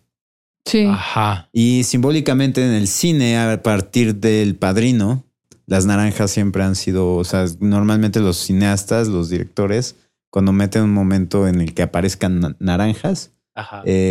Normalmente simbolizan que va a haber muerte. O sea, que la muerte está cerca. Porque los dos momentos, bueno, spoilers para el quien no haya visto el Padrino. Pues, ¿qué? Pero sí, o sea, cuando balean al Padrino, él cae sobre... O naranjas. Sea, él viene de comprar naranjas. Ya. Y cuando ya al final está... en un sembradío de naranjas y está persiguiendo a su nieto. Ajá. Claro. Las naranjas. Y claro, a raíz de eso, como que cineastas ponen ese guiño, pues, al Padrino, cuando va a haber algún tipo de muerte. lo conectan con las naranjas. Que me hubiera gustado ver esa muerte. O sea, la escena se ve muy chida. O sea, como Arya nada más apaga la vela. Sí, o sea, no se ve muy chido, pero hubiera sido muy catártico para mí, güey, ver cómo le daban en la madre a esa vieja. Sí. La odio. Dijiste tanto naranjas que ya perdió sentido en mi mente. Tenemos, bueno, ya mencionamos la liberación de los dragones. Nos introducen a Euron Greyjoy en esta temporada. A tu gemelo, güey. Tu gemelo malvado, güey. Sí, y mata a Balon. A Balon Greyjoy. ¿No?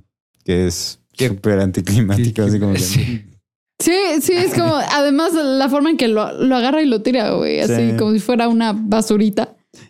Y me encanta el cinismo que tiene cuando llega y dice: yo vengo a reclamar el trono de Sal. Y dice: ah, tío, qué bueno que estás aquí. Mi primera orden va a ser matarte a ti, porque tú eres el asesino. Tú seguramente fuiste el asesino de mi padre. Y dice: sí, lo maté. Y me disculpo por no haberlo matado antes. Sí, porque vean cómo los tenían, chingado. Sí. Entonces, la verdad sí me agradó Euron. Tenemos, obviamente, la muerte de Osha y Rickon. Ok. Descubrimos de dónde vienen los White Walkers con Bran.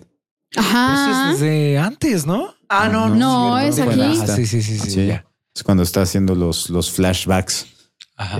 Y vemos que son los... ¿Cómo son? Los Children of the Forest. Niños del bosque. Los niños del bosque. Que en realidad no son niños. Sí.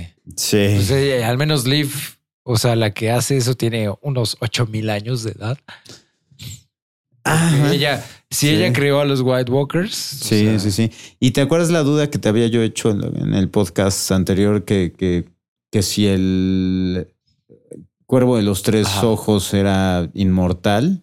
Hay una cita acá en la que le dice: oye, yo no me quedé aquí inmóvil por 1,000 años mientras las raíces crecían sobre mí. Ajá. Y dices, aparentemente sí es. ¿Sí dice 1,000 años? Sí, dice 1,000 años. Ya. Entonces está cabrón. O sea, es como los elfos. O sea, mientras nada lo mate, vive. Va a ir hasta el final. Ajá.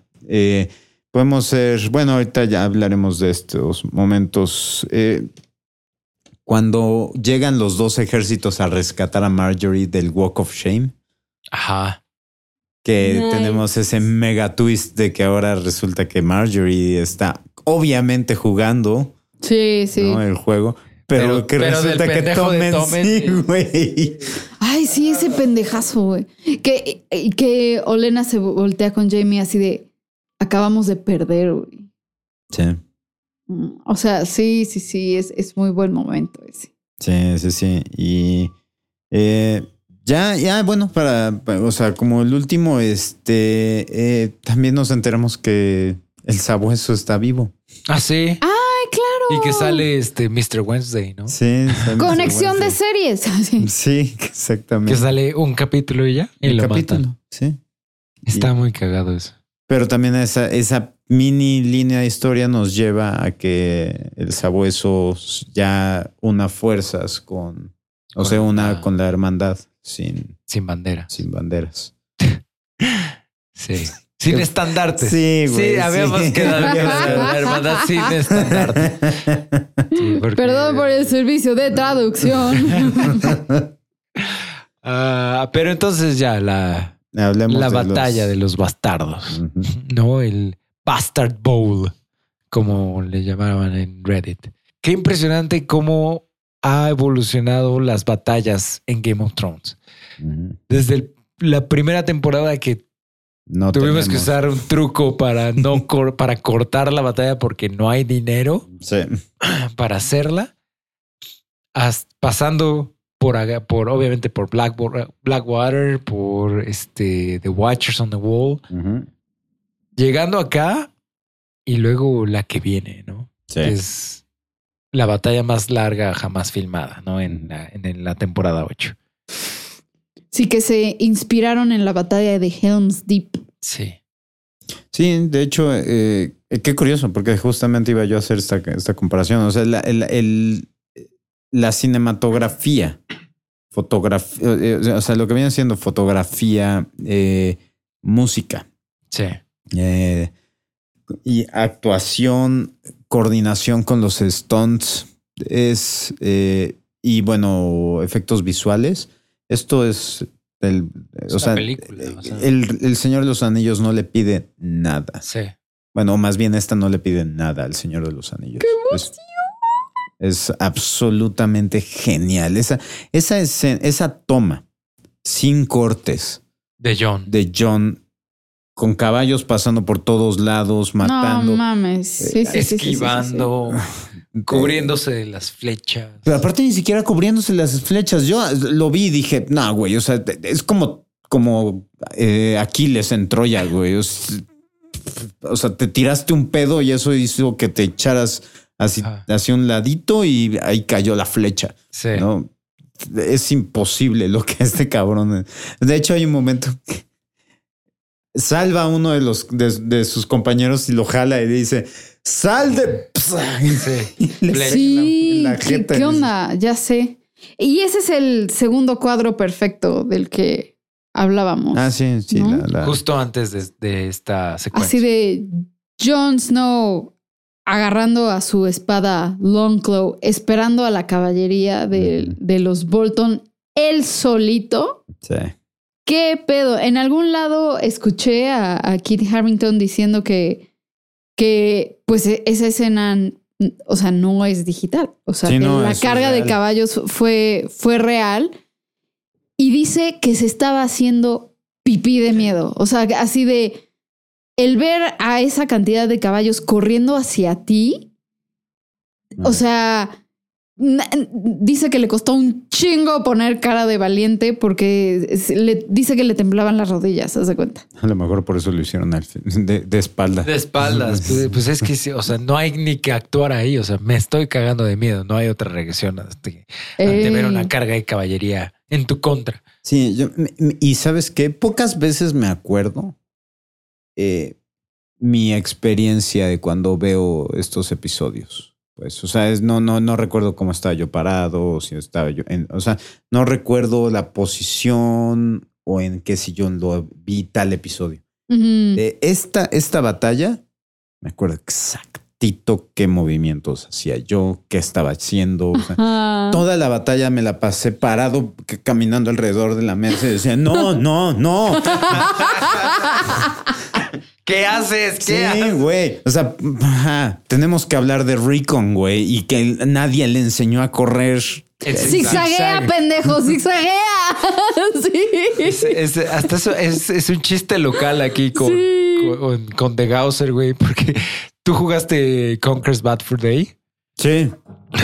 ¿Te acuerdas un escenario que había que era de los de guerra? Sí. Que había una base en cada extremo del escenario y como que un camino en medio. Ah, sí, de los Frenchies.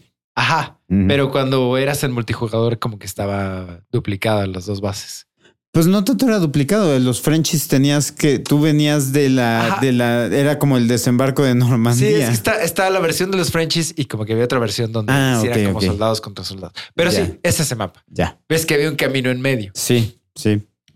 A Memo y a mí nos gustaba jugar él y yo en equipo contra la computadora en la dificultad más alta, que era un pedo. Uh-huh. O sea, sí estaba bien cabrón esa computadora, güey, ese AI. Nomás salías tantito a la ventana y te volaba los sesos de donde estuvieras. Sí, era perrísimo ese juego. Entonces, estamos jugando, güey. Y yo estoy en una base, la computadora está en otra base, a Memo lo matan, no sé por qué, y él aparece en la base donde está la computadora. ¡Corre, idiota! No sé qué. Entonces, ¡ah! Le agarra armas, sale corriendo de la base y se va por el camino de en medio. Pero, y como Rickon, güey. Memo corriendo en línea recta. Y nomás veo el láser de la pinche computadora buscando.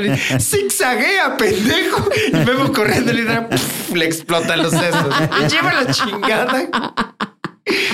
Zigzaguea, idiota. Lo imagino Perfecto. Era genial. A raíz de que estuvimos jugando nosotros, puta madre, esa modalidad de multijugador la jugamos hasta el cansancio. Es que es genial. Pero aparte era... Y a raíz de eso, ya cada vez que jugamos cualquier otro juego de pelea, ya era así como que, bueno, voy a estar aquí de sniper buscando a los Frenchies. Entonces, cuando veíamos a alguien en el scope, ajá, pues, y veía a alguien así caminando así de lo más tranquilo, nada más empezaba yo.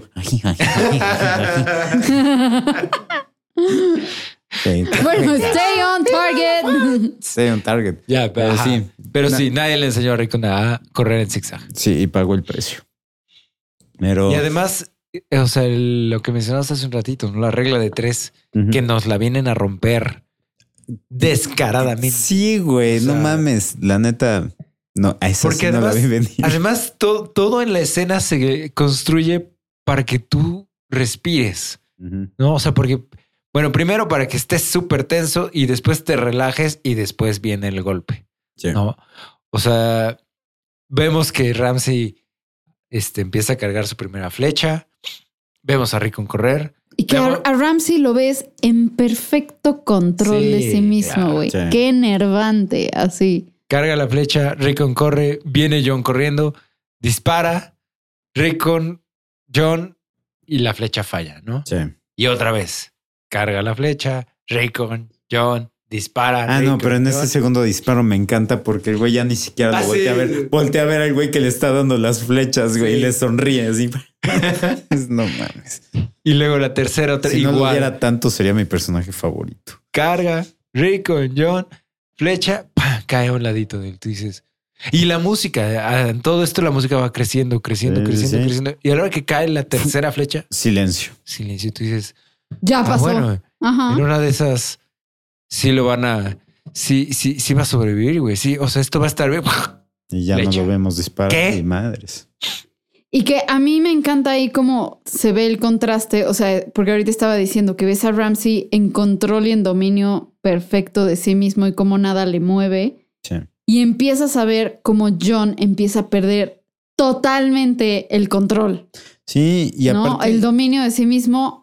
se va a la basura, o sea... Y aparte es un idiota, porque ves que tenemos este encuentro claro, antes. Cuando, bueno, dice, bueno, dictar términos y todo este rollo. Y parley. Ajá, el parley. Y Ramsay constantemente, cada vez que dice algo es bastard, ¿no? O sea, es para recalcarte que sigue siendo un bastardo, ¿no? Sí. Y llega un punto en cuando le dice Jon, dice, podemos hacerlo a la antigua, tú contra mí, podemos ahorrar o sea, ahorrarnos miles de muertes. Y el otro, se dice, sí, ¿sabes qué? Tú puedes, es posible que sea una pelea pareja, pero pues, la probabilidad de que me ganes es alta. Le dice, dicen que eres el mejor espadachín del reino. Y quién sabe, igual eres la mitad de bueno de lo que dicen, ¿no? Entonces... Sí. Dice, lo que sí es que no hay forma... O sea, tú puedes ganarme a mí. Pero no le puedes ganar a mi ejército. No le puede ganar al mío. Y lo que le contesta Jon cuando le dice, bueno, ¿y qué tan...? ¿Y cuántos de esos miembros de tu ejército van a querer pelear por ti cuando se enteren que tú no quisiste pelear por ellos? Y se queda así Ramsay. You're good, dice, he's good. He's bueno. Y aparte le ves la cara de encabronado, ¿no? Ajá. Y después tenemos cuando están en el consejo de guerra, pues, con el mapita y todo este pedo. Ajá. Y Tormund le pregunta, ¿realmente pensabas que iba a aceptar esa pinche propuesta? Y Jon le dice, no, pero lo quería yo poner de malas. ¿No? Porque están estableciendo que necesitan que Ramsay vaya por ellos. Sí. Que ellos no pueden ir por el castillo, que ellos tienen que ir esperar a que ellos los ataquen. Ajá. Y esperar que se puedan ir hacia atrás, hacia el bosque, o sea, puedan de alguna forma jugar con esos números. Y después. Y el pendejo de Jon es lo primero que va, güey. No, y después tiene esta plática con Sansa, en donde Sansa claramente le dice: no hagas lo que él quiere que hagas, ¿no? Lo que él te guía a hacer, por favor, haz lo contrario. Sí. Y no. Y no. Y Jon Leroy. Y Jon Snow pierde la cabeza. Le vale madres todo. Exacto. Pero ahí en el consejo de guerra con Tormund. Estoy seguro que ya está ese video, ¿verdad? Sí. O sea, cuando están todos en silencio, claro, después de que lo vio. No lo hagas, no lo hagas. Ahí en el consejo de guerra, al menos no sé si el video, pero al menos un meme sí vi, güey. El consejo de guerra, Tormund le dice: algo están diciendo. Y todo, Jon Snow le dice así de: no, ya tranquilo, ya construimos trincheras, no sé qué, a los lados para que no nos agarren en un doble envolvimiento. Y todo el mundo se queda así. Sí, en un movimiento de pinzas. ¿What? Y todo el mundo otra vez así. Para que no nos ataquen por los lados como les hicieron a ti. Ah, no, pero ni siquiera le dices para que no nos ataquen por los lados. Eso bien. Está excelente. Good. Es la neta, Tormund. Sí. Lo amo. Ah, bueno, y ya que hace este movimiento tan impulsivo, Jon Snow. Por decirlo menos. Ajá, o sea, que vemos atrás a Sir Davos y a lo que resta de la caballería, así diciéndoles: go to your commander. No, así como de vayan con él, con su comandante. No mames, ese momento así. Sí, eso es. Es que la voz de Sir Davos, ¿no? Sí. La voz de mando que tiene. Sí. Está muy cabrón. Sí, no, incluso cuando ya están este momento y también esta dualidad que te presentan, ¿no? Que están justo llegando en la pelea y Davos da la orden que, órale, jalen las flechas, y Ramsay también. Y Davos dice: no. Le vamos a pegar a los nuestros. Y Ramsay ni se la piensa. Sí, que ves el contraste así súper cabrón. Claro. Sí. Está muy, muy cabrón. Y de hecho era parte de la estrategia de Ramsay, ¿no? O sea, porque vamos viendo después que Ramsay lo que quería era crear una barrera de cuerpos que los rodeara por atrás al ejército de Jon. Sí, para él terminar de cerrar el círculo con su infantería. Sí. A ese momento, bueno, a esos como próximos 10 minutos yo le llamo The Big Cagadero. Sí. No mames. Además, va a empezar aquí un poco mi history buff. Porque es, o sea, esta batalla, esos dos elementos están basados en batallas de la vida real, güey, de la historia real. O sea, no recuerdo exactamente, por ejemplo, las montañas de cuerpos, pero estoy seguro que hay es en la Guerra Civil estadounidense, el norte contra el sur confederado, que algo pasa, hay una cantidad de matanza que se crean montañas de cuerpos y los ejércitos no se pueden mover. Okay. Algo así pasa. Y la otra, la de el envolvimiento que genera Ramsay con su infantería, es completamente sacado de la batalla de Cannas en Italia, de los romanos contra los cartagineses, ¿no? Donde Aníbal logra envolver a un ejército romano de 90,000 romanos, él teniendo creo que 50,000 hombres o 60,000 hombres, envuelve a 90,000 romanos y es una masacre. Qué cabrón. Y es básicamente lo que estaba tratando de hacer Ramsay con Jon Snow. Hasta que llegan los Caballeros del Valle. Ah, sí. Eso no tiene cuatro. Pero cagadero. Pero aparte, también una de las cosas más frustrantes, cabrón. No le pudieron hacer una pinche lanza gigante hecha de un árbol. Güey, un mazo gigante a algo, güey. El cabrón no tiene con qué pelear, güey. Sí. Güey, hay una parte en la que está, o sea, que cuando los tienen rodeados, que logra agarrar a un cabrón y lo parte a la mitad y no sabemos qué es.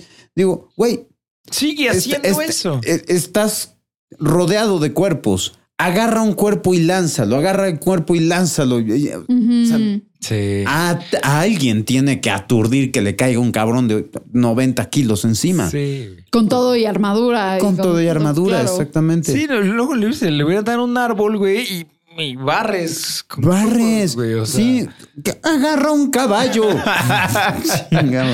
Ya sé. Sí, de ahí boom dices, pudiste haber hecho algo más, ¿no? Sí. Bueno, ya después tira la puerta de Winterfell, entonces.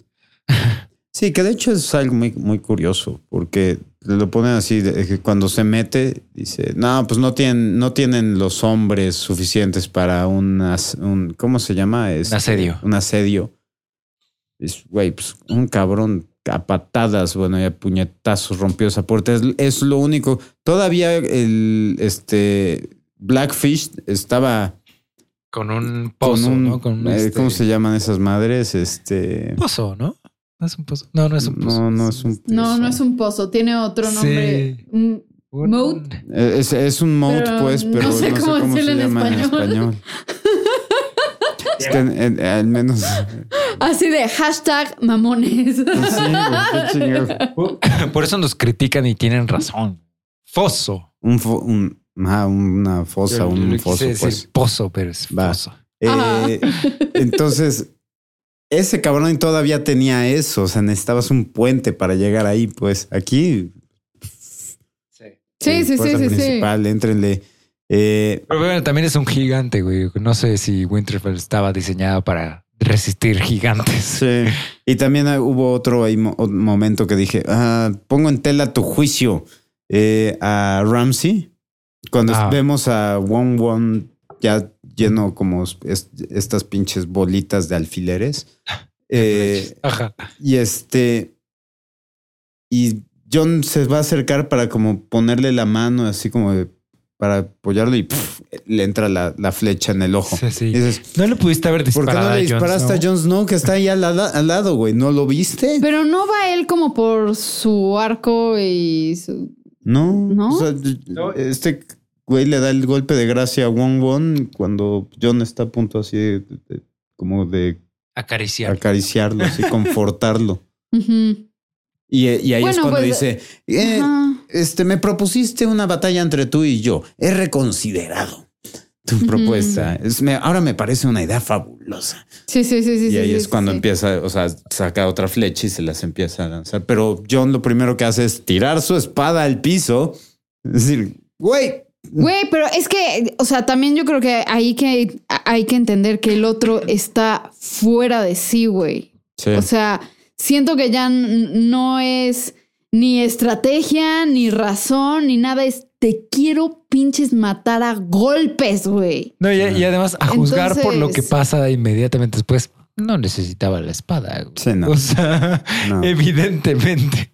Sí, pero son de ese tipo de cosas que dices, nos demostraste que Ramsay es un genio con el arco y flecha. Uh-huh. Ajá. ¿No? No podría verle mientras Jon iba corriendo con el escudo. Es la misma pinche crítica que se le hace a Capitán América y a todas las personas contra las que pelea. ¡Dispárenle a los pies! No, o sea, es una crítica estúpida, pero son esas cositas que cuando lo veo digo, siento que esto que podría haber sido diseñado de una mejor manera. Pues. O sea, no tan, no sé. Pero es tan satisfactorio y bueno, cuando está con sus perritos. Sí, no mames. Sansa. Antes de eso, hablando de momentos bien diseñados, antes, ¿no? De que rompan la puerta para entrar a Winterfell y todo, cuando están rodeados todavía por el ejército de Ramsay y se está haciendo big cagadero que... O sea, empiezan a pisotear a Jon Snow. Así y que el otro se está así, o sea, que le ves la cara de no puedo respirar, no puedo nada, no me puedo mover, no nada, ¿no? Sí. O sea, y el momento en el que logra sacar la cara y da la bocanada de aire y respira y ves la toma desde arriba. Uh-huh. Cómo se ve todo el remolino de gente con él en el centro. Uh-huh. Ese es un muy, muy buen cabrón. Momento también. Sí. Está muy cabrón. Y la relación que hicieron con el momento de Dany, ¿no? Ajá. En misa. Ajá. Cuando la rodea a todos los esclavos y la levantan. Uh-huh. Igual se ve todo el remolino de gente alrededor de ella y ella en el centro y la toma desde arriba. Ajá. ¿No? Las dos, y contrastar las dos, ¿no? Está bien chingón esa escena. Sí, sí, sí. Sí, y ya, o sea, ya regresando a este momento del que tú hablabas, primero como Jon Snow está moliendo a golpes a Ramsay y de repente se voltea y ve a Sansa junto. Sí. ¿No? O sea, y se ve perfecto, como que en el momento Jon capta que, o sea, como this is not my kill. Uh-huh. ¿No? O sea, no me toca. No me corresponde a mí. Ajá, no me toca a mí este güey.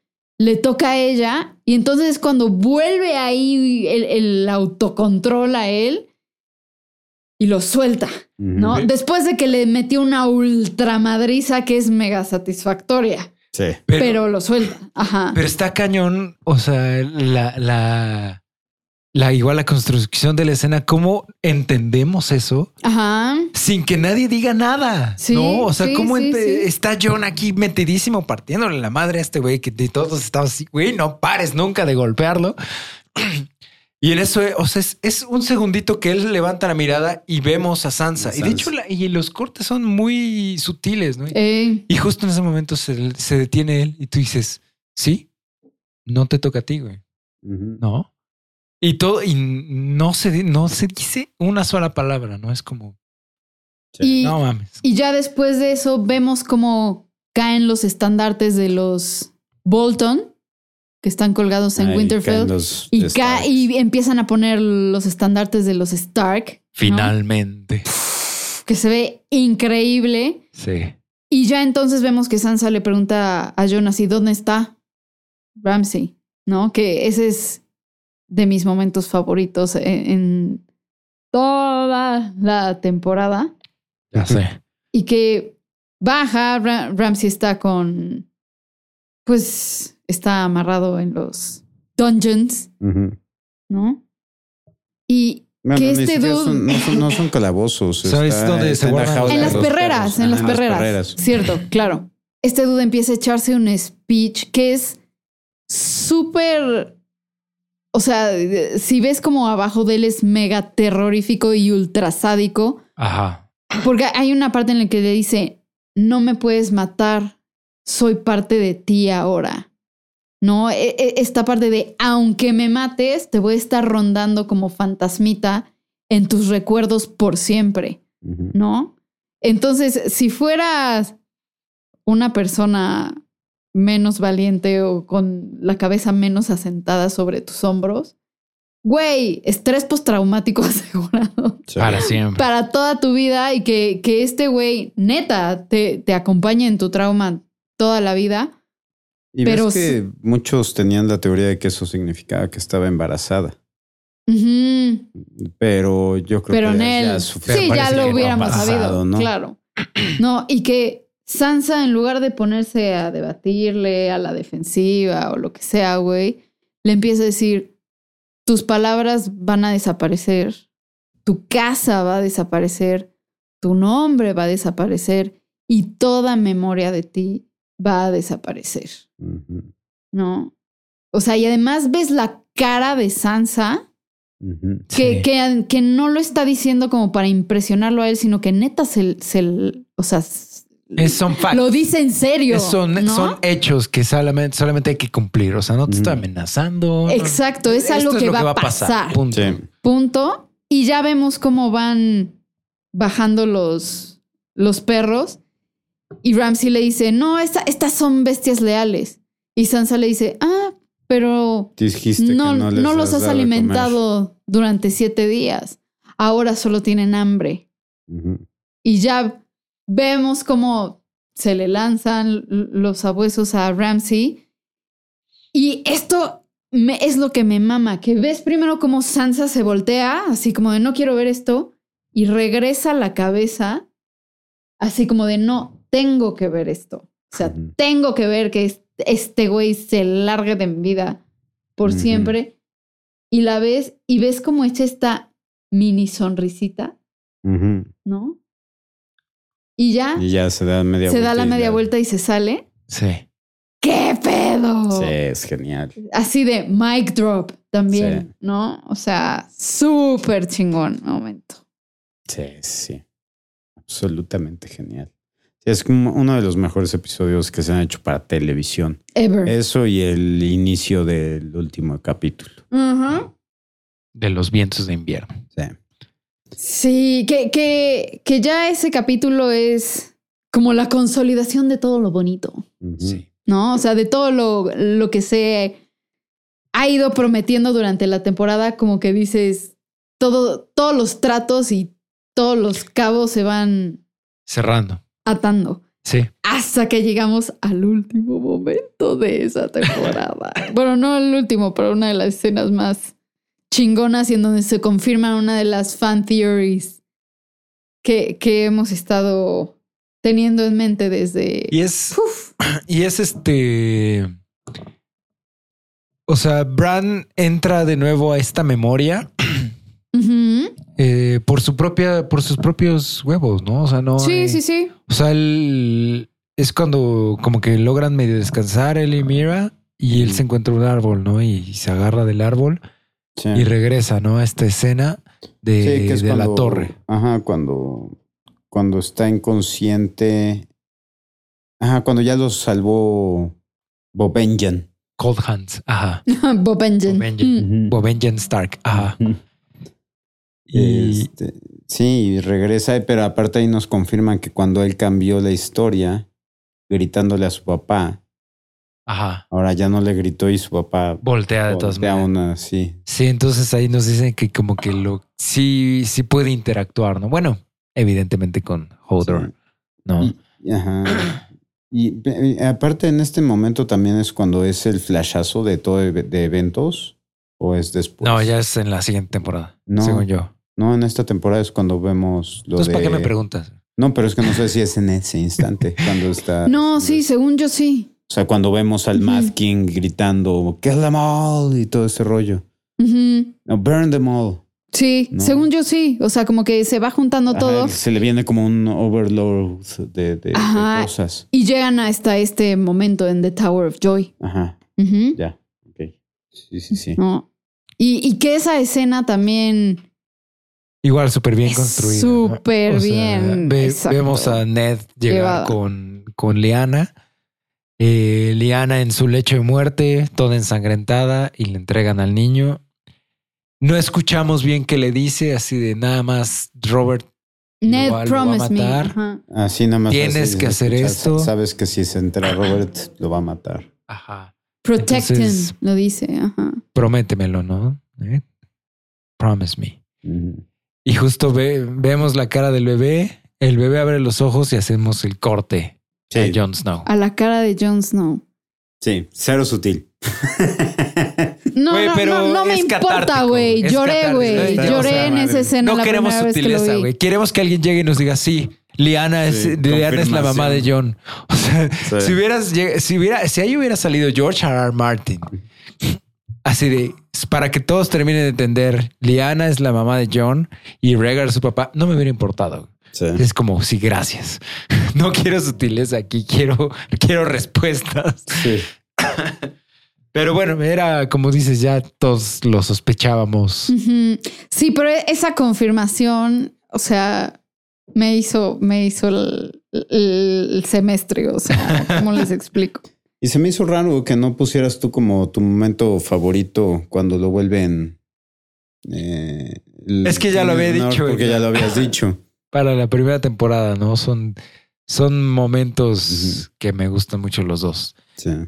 Y de hecho este creo que es todavía más llegado. Pues sí, porque aparte tiene el pilón de Lyanna Mormont. Sí. ¿No? Que pone en su lugar a todos los lords. Sí. Eso era mi segunda cita de Lyanna Mormont, ¿no? O sea, que empieza casa por casa así como de... y los Umbers no sé qué va a hablar, and you refuse the call. Sí, ¿no? Tu hijo fue asesinado, ajá, en la Red Wedding y tú aún así refuse the call. Tal, ajá, persona fue desollada por los Bolton y aún así te rehusaste al llamado. Dices, bien, pinche niña, tienes más huevos que todos estos cabrones juntos. No, y luego empieza, pero los Mormont recuerdan y el norte recuerda, ¿no? Y no tenemos otro rey más que el rey en el norte cuyo nombre es Stark. ¿No? Y no me importa si es un bastardo porque la sangre de Ned Stark corre por sus venas y entonces es mi rey desde este día hasta su último día. Uh-huh. Sí. ¡Qué pedo! Sí. No, y se levanta el otro Glover, ¿no? Lord Glover, creo que es. Y no peleamos, ¿no? No peleamos en la batalla. No estuve junto a ti en la batalla, pero en las batallas que siguen, la casa Glover va a estar detrás de la casa Stark, como lo ha estado durante miles de años, y yo voy a estar detrás de Jon Snow. The King in the North. The King in the North. Ay, sí. Sí, yo toda esa secuencia, desde que aparece la cara del bebé hasta que acaba esta escena, güey, yo lloraba. Sí. Lloraba la primera vez que lo veía. Y aparte, bueno, ya nada más como para ir cerrando, porque ya... Sí, ya vamos un poco, algo más de 2 horas. Sí, porque tuvimos unos momentos ahí en el árbol donde rezaba Ned, que Littlefinger se reúne ahí con Sansa y ahí le empieza a inyectar el veneno de que tú eres la que debería estar acá, uh-huh, ¿no? Tú eres la que debería de gobernar, porque... O sea, un bastardo sin madre, bla, bla, bla, bla, bla, bla, bla. Uh-huh. Ajá, es la única que debería gobernar el norte. Y aparte ahí directamente le dice, yo quiero que tú estés al lado de mí en el trono de hierro, ¿no? Y pues cuando está esto, tenemos este intercambio de miradas entre Littlefinger y Sansa. Tú dices, me lleva la chingada, Sansa. Pero bueno. Me lleva la Sansa, verga. Digo.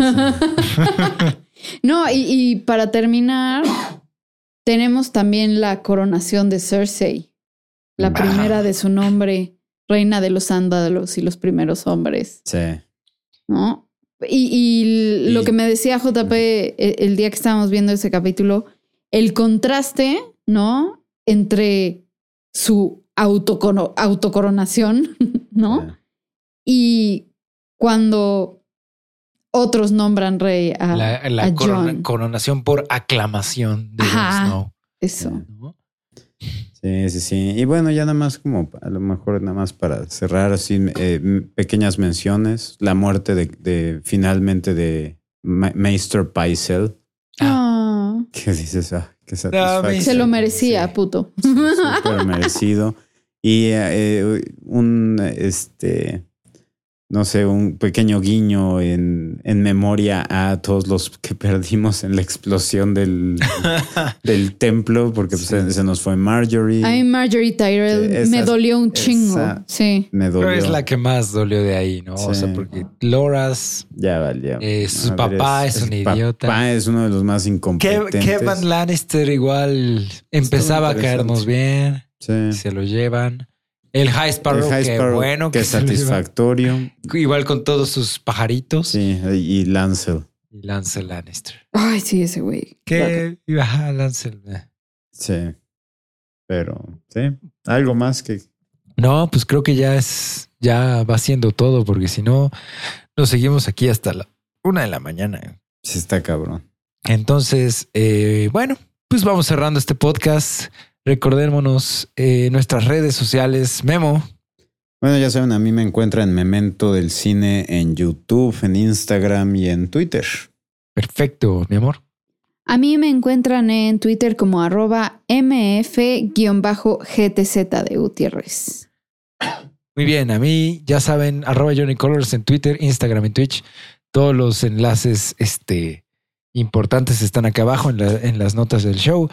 Recuerden que estamos en todos los servicios más importantes y más cool de podcast. Estamos en iTunes, Anchor, Castbox, Overcast, iVoox, Spotify, YouTube y Google Podcasts. Si disfrutaron el podcast, si le encuentran algún valor emocional o social a esto, recuerden suscribirse, déjenos comentarios. No he estado respondiendo comentarios últimamente porque he estado muy pinche ocupado, pero les prometo que voy a responder todos y cada uno de sus comentarios hasta donde me sea posible. Pero coméntenos de todas maneras, les voy a responder. Déjenos un like, déjenos 5 estrellas en iTunes y un review y compártanos con sus amigos para que esto siga creciendo y podamos seguir haciendo más podcasts. Recuerden que esto está producido por Memento del Cine y Mi Clan Studio. Y no se olviden ser increíbles. ¡Los amamos! Bye.